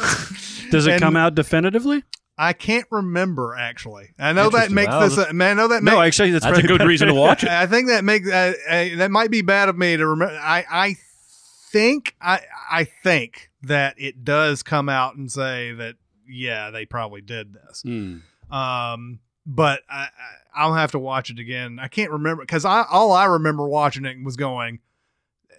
I didn't know if they did it or not. They didn't really have it. There was no definitive answer or Mhm. whatever.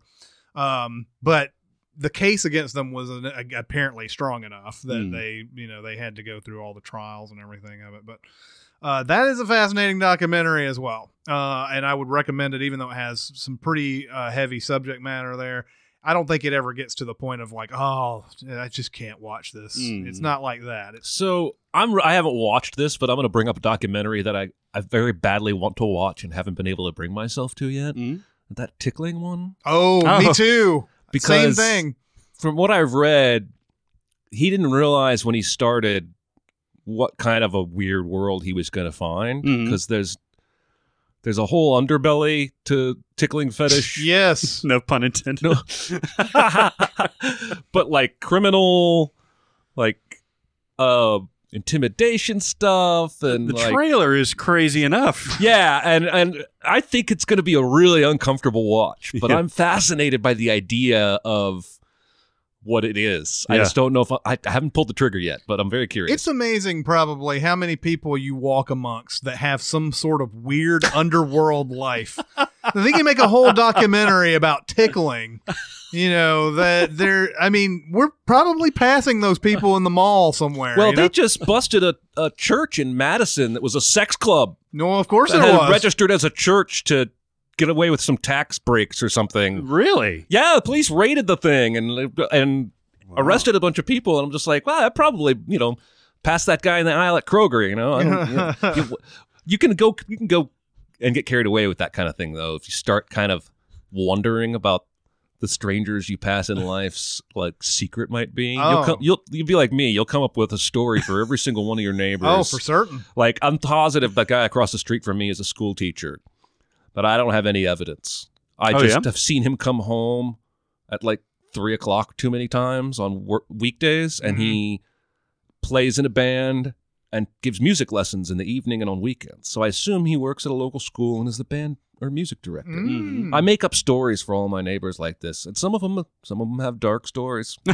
Not gonna lie, but they all have fun nicknames. Oh yeah. I got Old Man Winter. I got Teen Mom. Um, I got Trash Family Robinson. I got Jesus Freaks. Um, yeah, I got nicknames for all my. DC Talk lives next Yeah, to you. absolutely. So these are the only the only nicknames I use when I'm talking to my wife. I don't actually call these people these names to their face. yeah, you have to be careful about that. I'm sorry. Again, I've gotten us derailed. Well, No, I think we all want to see that tickling thing. Well, and and I and I still need to see as if we're if we're also bringing up stuff we haven't seen. I still need to see all the Seven Up and Fourteen Up Yep. and all those movies. Michael Apted uh, did all of these, and he's gotten all the way to fifty six. I, I believe. think so. Mhm. Um, and uh, and I've heard all of those are just fantastic. That's OG longitudinal filmmaking right Yeah. there, man. Yeah, that's like Boyhood, only on crack. Yeah, exactly. Um, but uh, there's a few others that I will mention that I've seen. The we were talking about documentary now. They also had a takeoff of the Thin Blue Line. Mm-hmm. Uh, the Thin Blue Line is is basically it's it's talking to this guy in jail who is accused of this of this crime and he he did not commit it. And then there's another guy who they think did it, but he's in a jail for a different crime. Uh-huh.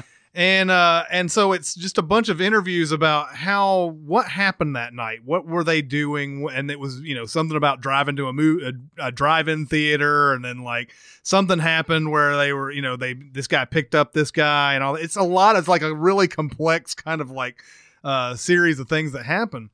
Um the the thin blue line is really important as far as documentaries are concerned because they actually got that guy out of jail because Mhm. of, of the documentary. Yeah. Because the dude that they have for another crime sits there and like basically admits what he did.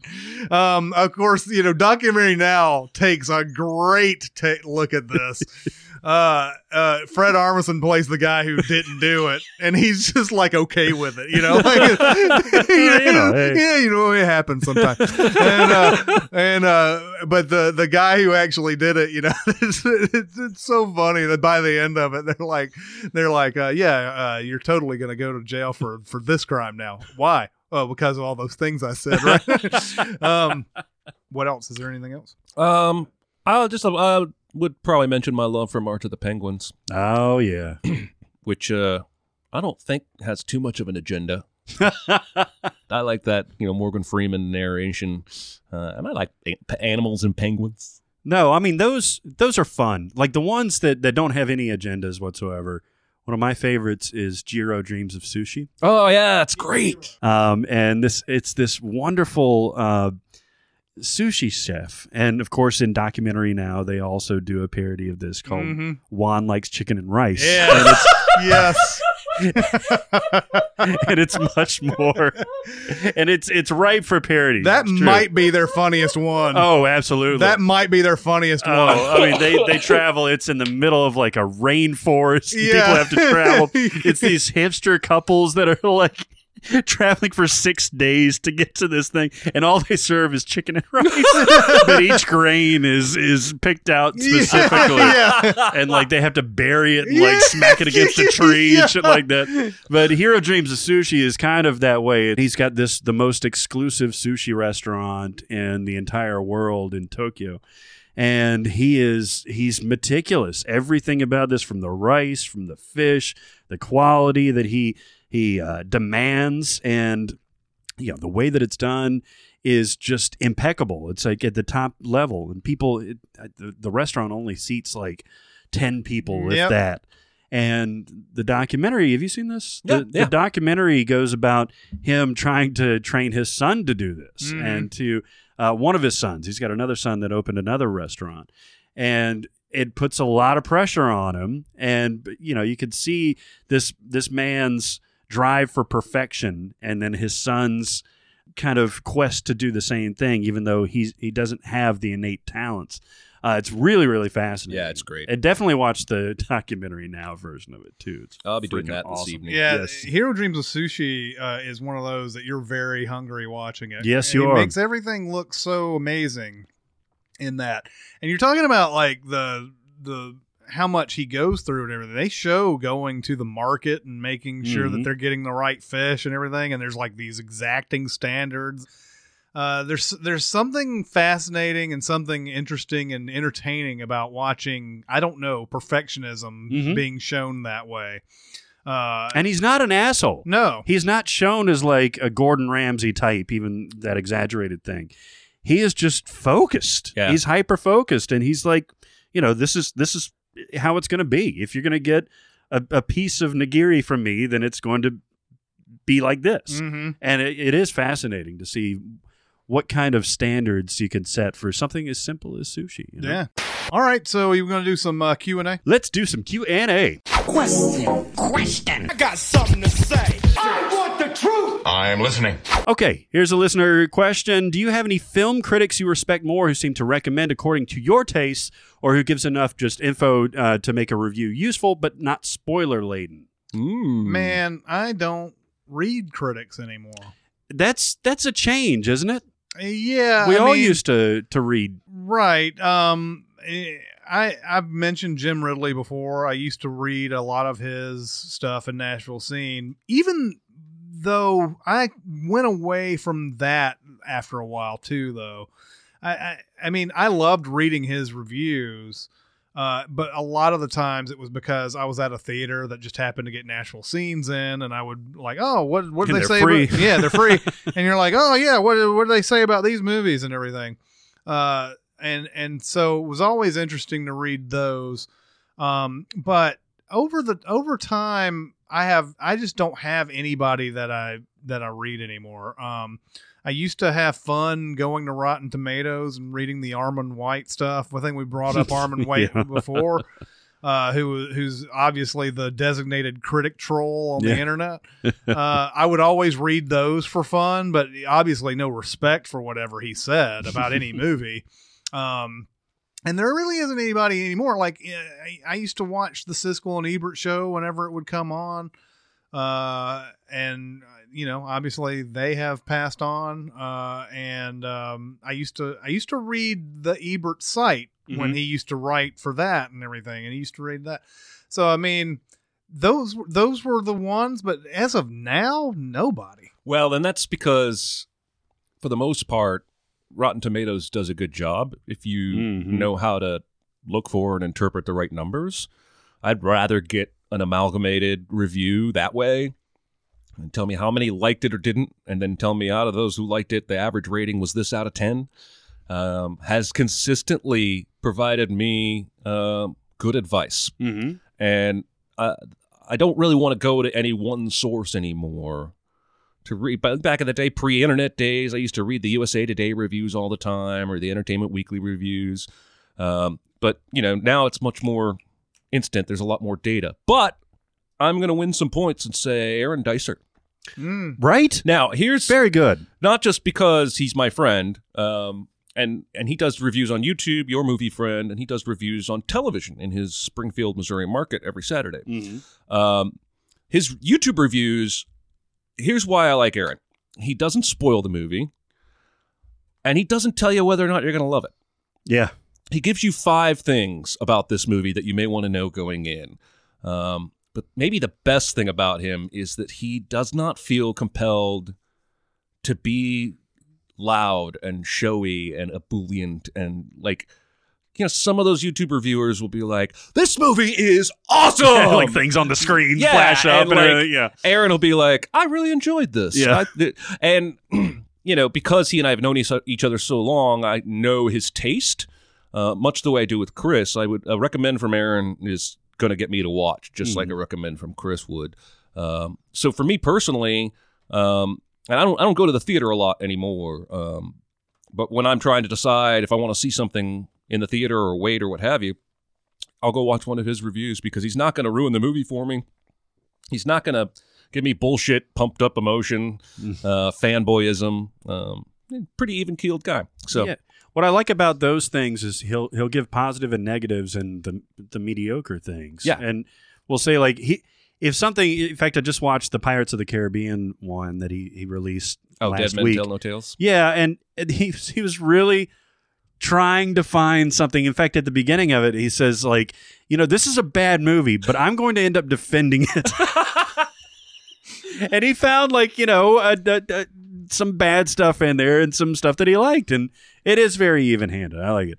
I would say that AA Dowd for the AV Club is one of my favorites now, just because he writes, and actually a lot of the AV Club movie critics are pretty even-handed and pretty. They they write really well, and that's what I want to read. This is why I really liked reading Chris's uh, site when he was reviewing movies in New York if you write really well, if you have like good prose and you, you're able to communicate what what this movie is, um, and then I can make up my mind of whether I want to see it. That's important to me. Instead well, of and I think that's rare. catchphrases. Yeah. That's why you would mention Jim Ridley of the scene. That's why I liked reading his reviews because I actually didn't agree with him very often, but Mhm. his, his prose was so awesome. um, and most people, I think, when they have that kind of writing talent, they see film reviews as some kind of a stepping stone to a greater literary career, Mhm. or they want to write novels or journalism or what have you.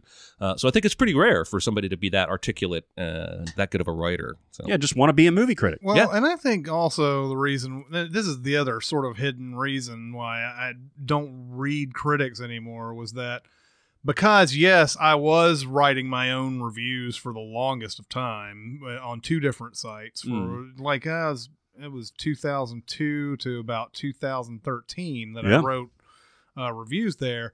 I made a really big point not to read anybody else's before I went in. I wanted if I liked something and I wrote about it, I wanted it to be the true feeling I had about that's why I like you if you find this ever Lady in the Water has a great review. Yeah. and and uh and like I you know because it was the way I felt about it and everything and of course it was only after I wrote it and published it that I went to Rotten Tomatoes and looked to see it. And usually I was like within the, you know, the the consensus on Mhm. that. But occasionally there would be ones that I wasn't, and I was like, "Oh, okay, good. Well, that's I'm a different voice on this one, Mhm. and I'm not being a troll either." Yeah, yeah, You know? exactly. Um, I didn't take a look and see what everybody else was saying and decided to go the opposite way. Um, but uh, that's the other reason, and then especially now when we're in the cinema sins mode and Mhm. everything, I don't want to read what other people say about a movie before we get into it. Mhm. Um, I want to just be able to go into that completely organically. Yep. All right. All right. Next question from the same listener. Oh. He gave us a two-parter. A twofer. Uh, are there any movies that affected you more strongly just by coincidence with what was going on in your life? Uh, for example, this person saw a Big Fish during a time when his father was losing his battle with cancer. He couldn't rewatch that again for a decade. Mhm. Understandable about that. Um, what do you guys think? you know there i don't know if there's ever been anything where i've like been aff- affected um, emotionally i was going through some things at the time or whatever and and that that movie sort of tapped into it i do know that back in high school uh, as a junior in high school i was trying to get into this I don't know. It was some sort of club for nerds, basically. um, and um, and and it was almost like college because you had to do some embarrassing shit to get into Hmm. this club. And and really, honestly, looking back at it, I don't even remember the name of the fucking club. uh, why did we even bother doing all this type of shit? But you know what? It's almost like a holiday in high school where you get to go around and people, the seniors, sit there and tell you uh, do this really embarrassing shit, and you do it, and you know it's like. Hey, it's a sanctioned thing in high school for me to do this right now. I had to like get up in front of the cafeteria and sing a song. I had to like uh, rub one of the teachers' bald heads and say, "Oh, so smooth" or some shit like that. I had to do a lot of this nutty, weird shit. The night before uh, this was all set to happen, I watched the movie Dazed and Confused and, Oh, wow. in, in in the theater. Um, and Dazed and Confused has a whole like hazing section at the Mhm. very beginning of it, where the incoming freshmen. The, the girls and the guys have their own thing. The guys, of course, it's they're getting paddled. Yeah. Uh, and with the girls, it's like all this humiliating, like, you know, uh, have a pacifier in their mouths and like getting mustard sprayed on them and like, you know, all this other type of stuff. And they have to like, you know, do this air raid shit and everything. So I was sitting there watching it and I was like, I was like, you know what? It, this is probably way worse than what I have to do tomorrow. And- and I, I feel completely okay about what I have to do tomorrow with this, all this shit. So that's my answer to that question. Um, my answer is going to be Interview with a Vampire Oh. because I'm actually a 300 year old vampire who's so tired of living. Mm-hmm. And so when I saw this movie, it connected to me on such a personal level. Yeah. Mm-hmm. Yeah. You think the joke is over now? It might be. Um, Keep going. I have talked before about my Bridges of Madison County experience because my girlfriend in college cheated on me. Mhm. We decided to try and make it work. Just happened to be the weekend we were supposed to go back to my parents' house in Indiana for a get together. They'd never met her. I think it might have even been my birthday. anyway, so we're having this entire it's a three and a half hour drive. We're in the car together. It's awkward. Yeah. We get to my parents' house, even more awkward. We, let's rent a movie. So we end up we end up on Bridges of Madison County because nobody, and all the people who raved about this movie, nobody ever told me it was an infidelity movie. and so, you know, sitting right next to the infidelity girl watching the infidelity movie. One of the most miserable experiences of my life. I would life. say so. By the way, there's this girl. great part in In and Out, um, the Kevin Kline movie, Mhm. after he walks away from his wedding, where his mom and all her old biddy friends are sitting around in the reception hall, and they start sharing secrets, and and it feel begins to feel good. Like my husband only has one, one testicle. Uh, it's gross, stuff like that. But anyway, one of the ladies' secrets is. I hated the bridges of Madison County. there, I said it. yeah. So I'm with her. Um, so I'll, I'll go with that. That's my best answer. I think I It's talked. a I good told one. the story a little bit, but uh, you know, had I seen that movie in any other circumstance, it would have been a completely different experience. Yeah. So might have even liked it. Mm-hmm. Mine is a shitty movie. I think it's a shitty movie. City of Angels. Oh, that's a shitty Mhm. movie. That's a pretty shitty movie. and a It's shitty, got that great Goo Goo Doll song, though. Yeah, Which Iris. one is it? Oh, because I dealt with the wind to see that me. one, yes. Fuck Goo Goo Dolls. That's a remake. Really? The City of Angels. Yeah. oh, it's, the, uh, no, I thought you meant uh, the Goo Goo Dolls. Oh no! sorry, sorry. No, the Goo Goo Yeah. Dolls shit is all original, baby. Well, all right. So I had just broken up with before I met my wife, like the love of my life, Mhm. and I loved this girl, and we parted pretty much amicably, meaning that she was fine and I was a fucking wreck. and man, so so I was living by myself at the time. It's 1999. I pick up a VHS copy of City of Angels. oh, Jesus. And so I put this sucker on, and it's fine. It's about angels and Nicolas Cage falling in love with Meg Ryan and everything. And it's got nice imagery and everything. Pretty pedantic story. But then when she dies at the end, man, like there's a level of crying that I hit that Mhm. night that I have n- very rarely hit before. Mhm. I had to go outside. Yeah. Wow. So the neighbors could hear? yeah, I guess. I was like steadying myself on the brick wall, snot and drool just coming down Oh, my face. poor Barrett. Oh, it was so because I was like, he loved her so much. And, like I'm thinking about my ex girlfriend. It was horrible. I could not. I literally could not watch that movie for like another five years. Not that I would want to, but it, if it came on, I would just avoid it like the plague. Oh, that's hilarious. Wow. Oh my god, that was just that was gross. It was just a gross display of Mhm. humanity. Oh yeah. But uh, yeah, that's That's Good a good. answer. That's a good answer. all right. We'll do one more here. Uh, I love your podcasts. Thank you. Thank you. I love yours. Yeah, uh, I listen every week. Well, that's terrific. Um, I watched Whiplash based on your recommendation, and I was blown away. Damn right. Awesome. My heart was racing half of the time. What about the other half? Uh, I was not expecting what the film ended up being, mo- mainly because I watched La La Land first. With that in mind, what movie were you expecting to be ending up surprising you, or Mhm. turned out to be something completely different? Ah, yes. I feel like I a, a whole new appreciation of Jeremy trying to pronounce our shit. Damn right, bitch. um, I don't. I'm still gonna write some shit for him.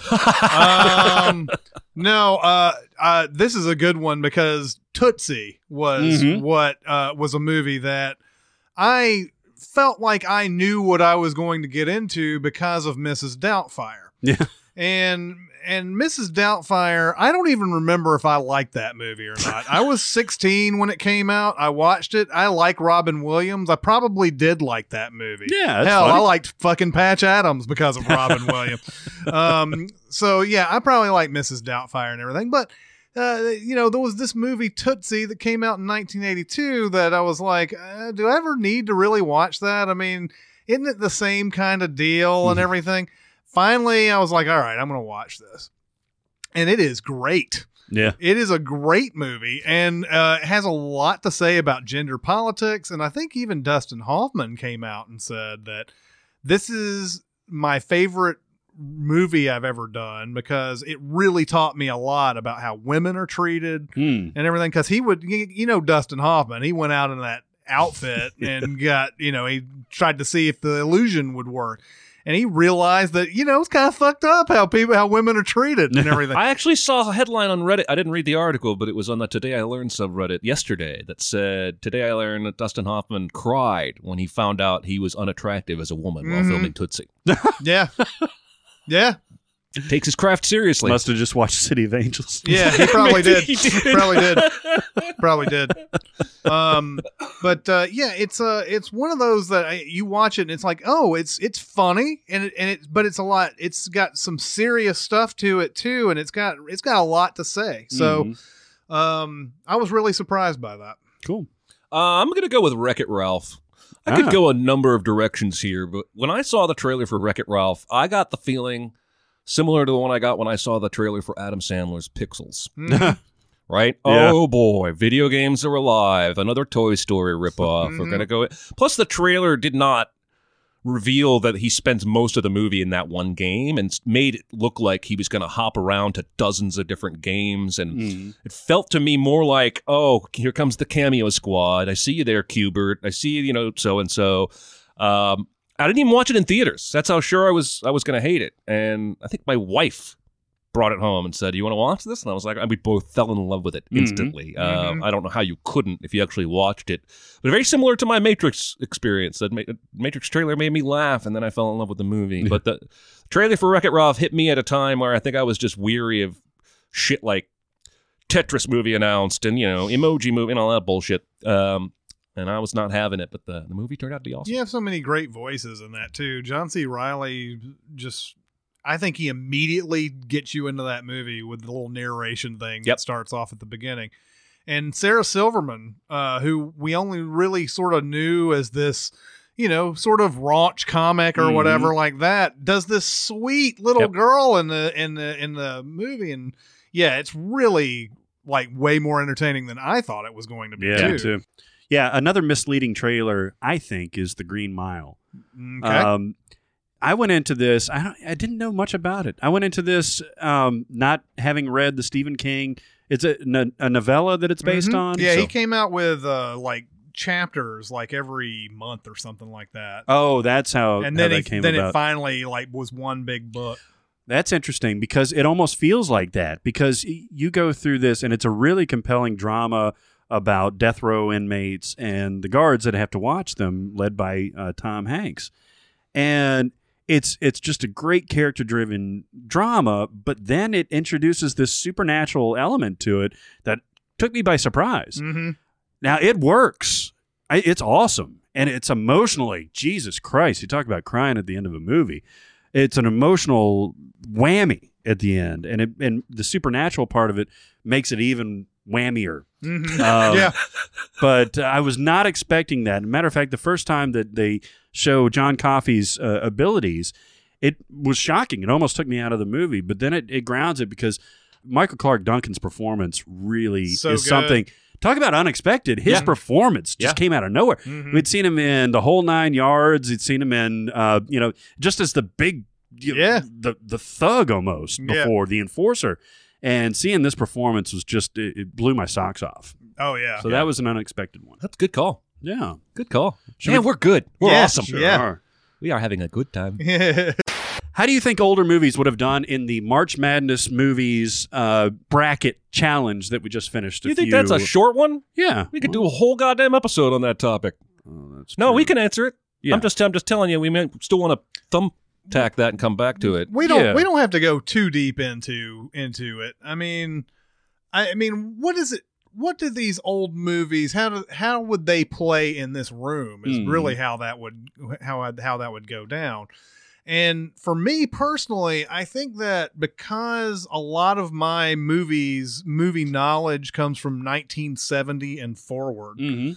And I love classics and everything, but man, almost every classic you watch has something dated about it. It's just Sure. it's either it's because um they couldn't do certain things, they didn't have the right effects, they, everything was like la di da di da, no darkness really, not much darkness, and there was occasionally some darkness, but um uh, that when they go up against movies that have the advantage, like I sit there and I think about what would Citizen Kane do against Pulp Fiction. Well, Pulp Mhm. Fiction wins. Sorry Interesting.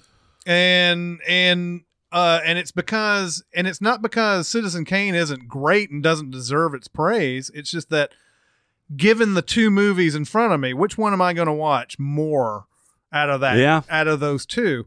It's always going to be Pulp Fiction. Mhm. Now, there are some others in the old days like Casablanca and stuff Mhm. like that. I think Casablanca could have had a chance to maybe get farther than than some movies, but eventually it's going to run into one of those, you know, like one of those movies from like, you know, uh the 90s or whatever that we kind of are maybe tad bit biased for. Mhm. That was right in Um, our wheelhouse. Right. And um and I don't know how far Citizen Kane or I think I think those movies would run up against Children of Men and Children of Men would would vanquish them easily. I think Godfather is really the only thing that would have had a chance to contend. Mhm. But I think I told you in email, I'm not even as big on that as you guys are. Mhm. I don't hate it. I think it's great, but I don't think it's God semen great. I don't know what made that better, the phrase God semen or the thing I did with my hands beforehand that suggested God had a leg sized dick. Of course he does. This is how you get the God semen. Oh, it's way bigger than that, guys. That's blasphemous. And Um, Godfather came on TV the other night, and I had to pry myself away from the TV. Yeah. it I it has that sort of pull for me. I, I- just I can't get enough. Uh, now, if I can catch that chronological version, Oh, this the saga, Oh. I prefer that greatly. oh, it's Yeah. so good. uh, to which is either so weird. the We all or three second. like that, and that was like critically panned. Oh, I think true Godfather ha- fans hate that, yeah, but I, I, it made it better for me. it's Fire awesome. made it good. I think it's awesome too. no, there's just a there's just a thing that happened in the late '60s when they started taking the shackles off and everything. And there, you can you can look at it two ways. Some movies are better back in the day because they were able to wink wink some things that they couldn't say, Mhm. and it's and it's fun to kind of like look into it that way and everything. But then again, there's some movies that were able to say the things that they couldn't say in this in this time period that it was such a relief to finally be able to hear somebody say fuck Mhm. you know, and everything. When you, better look out because Yeah, I'm gonna say fuck. exactly. You better watch out because I'm gonna say Yeah. that is correct, Ben Folds. Um, but uh, but but yeah, they. I think there's some sort certain edge that those movies have over the the movies from way back in the day, and Mhm. it's just that's just the way it is. And now there are some uh, that I would give different considerations to for different things. Citizen Kane, because of its ingenuity, of Mhm. course, is gonna maybe it's gonna muscle past some other movies that I like better. Um, movies like The Third Man and stuff like that that have all this awesome photography and like the Cabinet of Dr. Caligari and all Mhm. these are have their like things that about them that are great, but on the whole, do I say that movie's better than you know The Matrix or something like that? Yeah. I, I mean, yeah, legend like it's got seventy years of legendary, Yeah. you know, status. Of course, that has a chance, but I think those movies would have fallen by the wayside pretty quickly. That's interesting. I think something like Psycho Now could hold up. That's just my opinion of what this room would ha- would. No, Sure. No, Yeah, yeah. sure. And also, again, I I would hinder you there. I'm not a big psycho guy. Really? I think Rear Window is way better. Oh, oh yeah, yeah, They're yeah, going yeah. for the same thing. Now and Yeah, yeah, now there's a. I mean, there's a mo- Rear Window. Yeah. Uh, that would have had a that would have had a lot of pull for Yeah. me. That's one of my favorites of all time. yeah, I love it. Uh, Of all time, Of yeah. all time. It's my Um, favorite It's up there. Hitchcock. Yeah. and and you you stick stuff like that in there for sure those have have a chance to beat some of these that whatever i think we're i think maybe i'm thinking a little bit too much about the ones that people consider all the greatest of Mm. all time like citizen kane and stuff like like there's some movies that are considered the greatest of all time i i just didn't get it like dr zhivago Oh like- God, bore me with a spoon. exactly right Jesus Christ, it's like four hours long. I was the of same- a guy walking across snow. I was the same way. I was like, "Oh, I'm gonna finally watch this movie that I've been heard, I've hear, been hearing about for so long."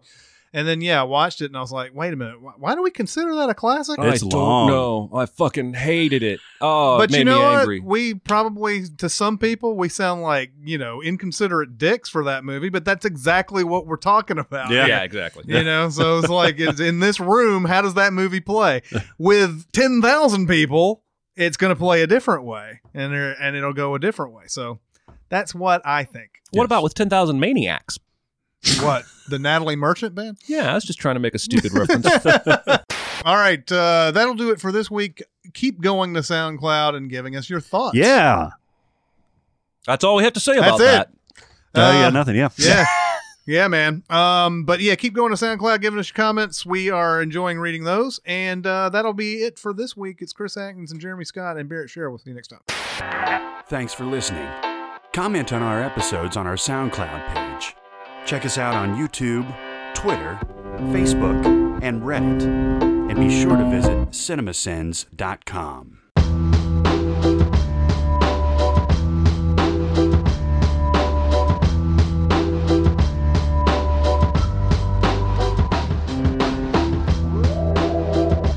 Why'd you go that route this time, huh? Huh? Not saying anything after the I, SoundCloud? I literally, my brain just went blank for That's what it's looked like.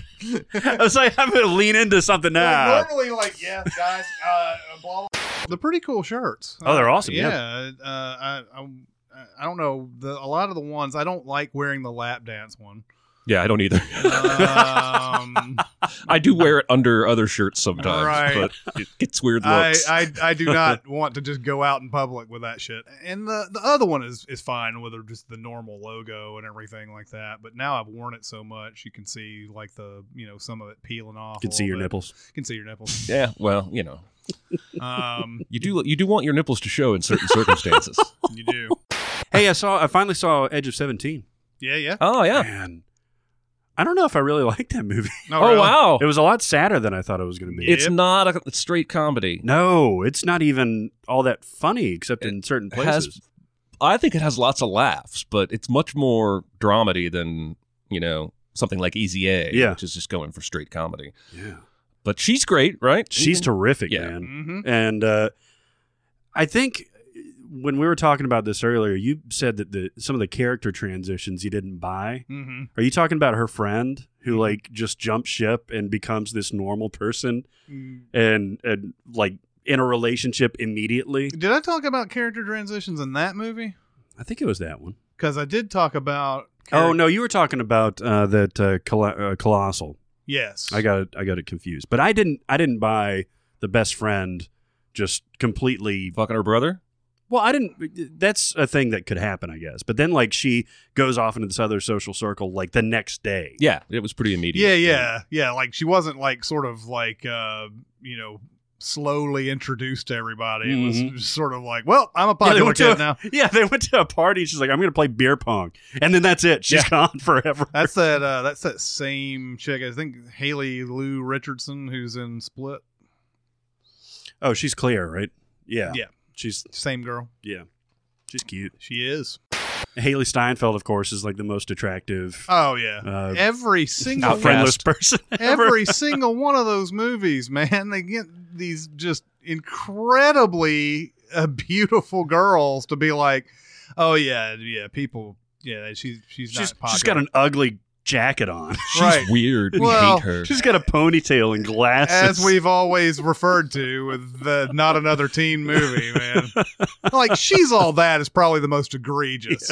Rachael Leigh Yeah, they Cook. don't. They don't even acknowledge it. Rachael Leigh Cook, holy shit! Yeah. I mean, she Let's would just put some nerd glasses on her and make her a, a moody artist. Yeah. and that'll do. And oh, and her dad's a pool cleaner. right. So, but you know what? If you're that beautiful, you're still one of the most popular girls in school. Yes. It doesn't matter what your dad does. That is correct. Yeah, I remember And- high school pretty clearly on Well, it's the same. I mean, it's the same thing with Ten Things I Hate About You with Julia Stiles. Yeah. and, and uh, you know, it's Because like she's angry. yeah, she's- and feminist. Well, there's that big, really unbelievable montage where they're trying to set her up. Well, they're un- unbeknownst to her. I, I didn't know how this was ever going to work, but like they kept asking all these dudes, I guess, whether they date her or not. Yeah. And it was like horror. Like there was the one guy who's like a total doofus who's like like screams when like like you would be only so lucky, dude. And and of course she's not going to go out with you anyways. You don't have anything to worry about.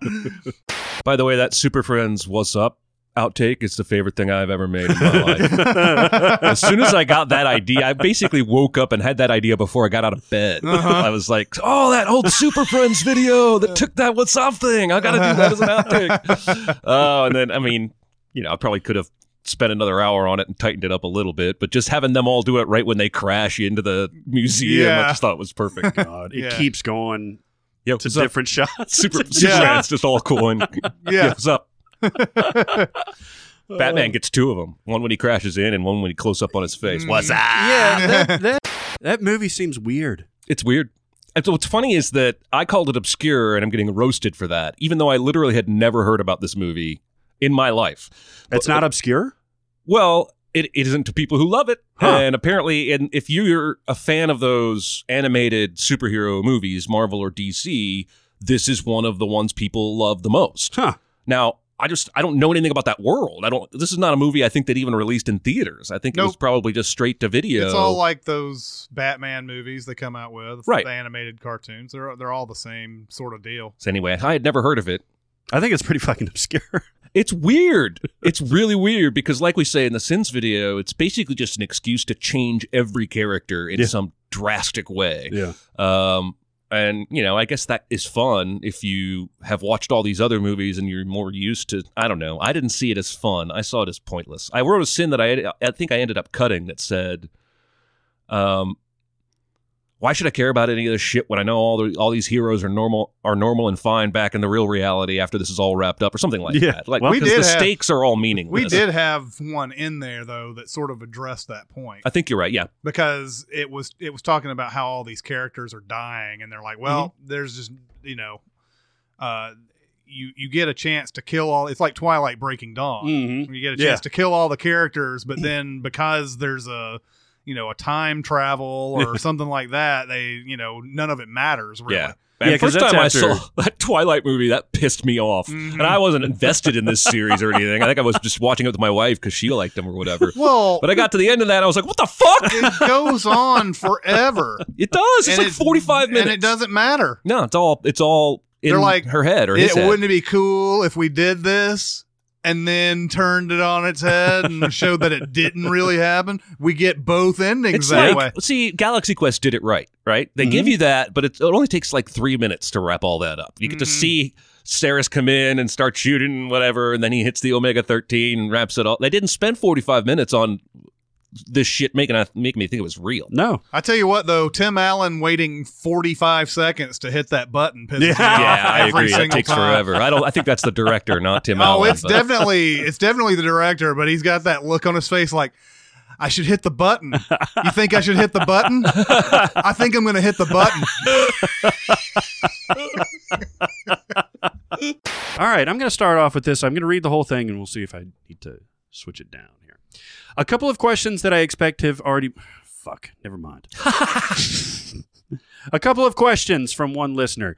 One, do you have any film critics you respect more who seem to recommend according to your tastes or who just gives enough info uh, in the review useful but not spoiler laden? Um, that's the first question. And we'll tailgate it with the second question. I- are there any movies that affected you more strongly? Sorry. Let's just do it one at a time. All right.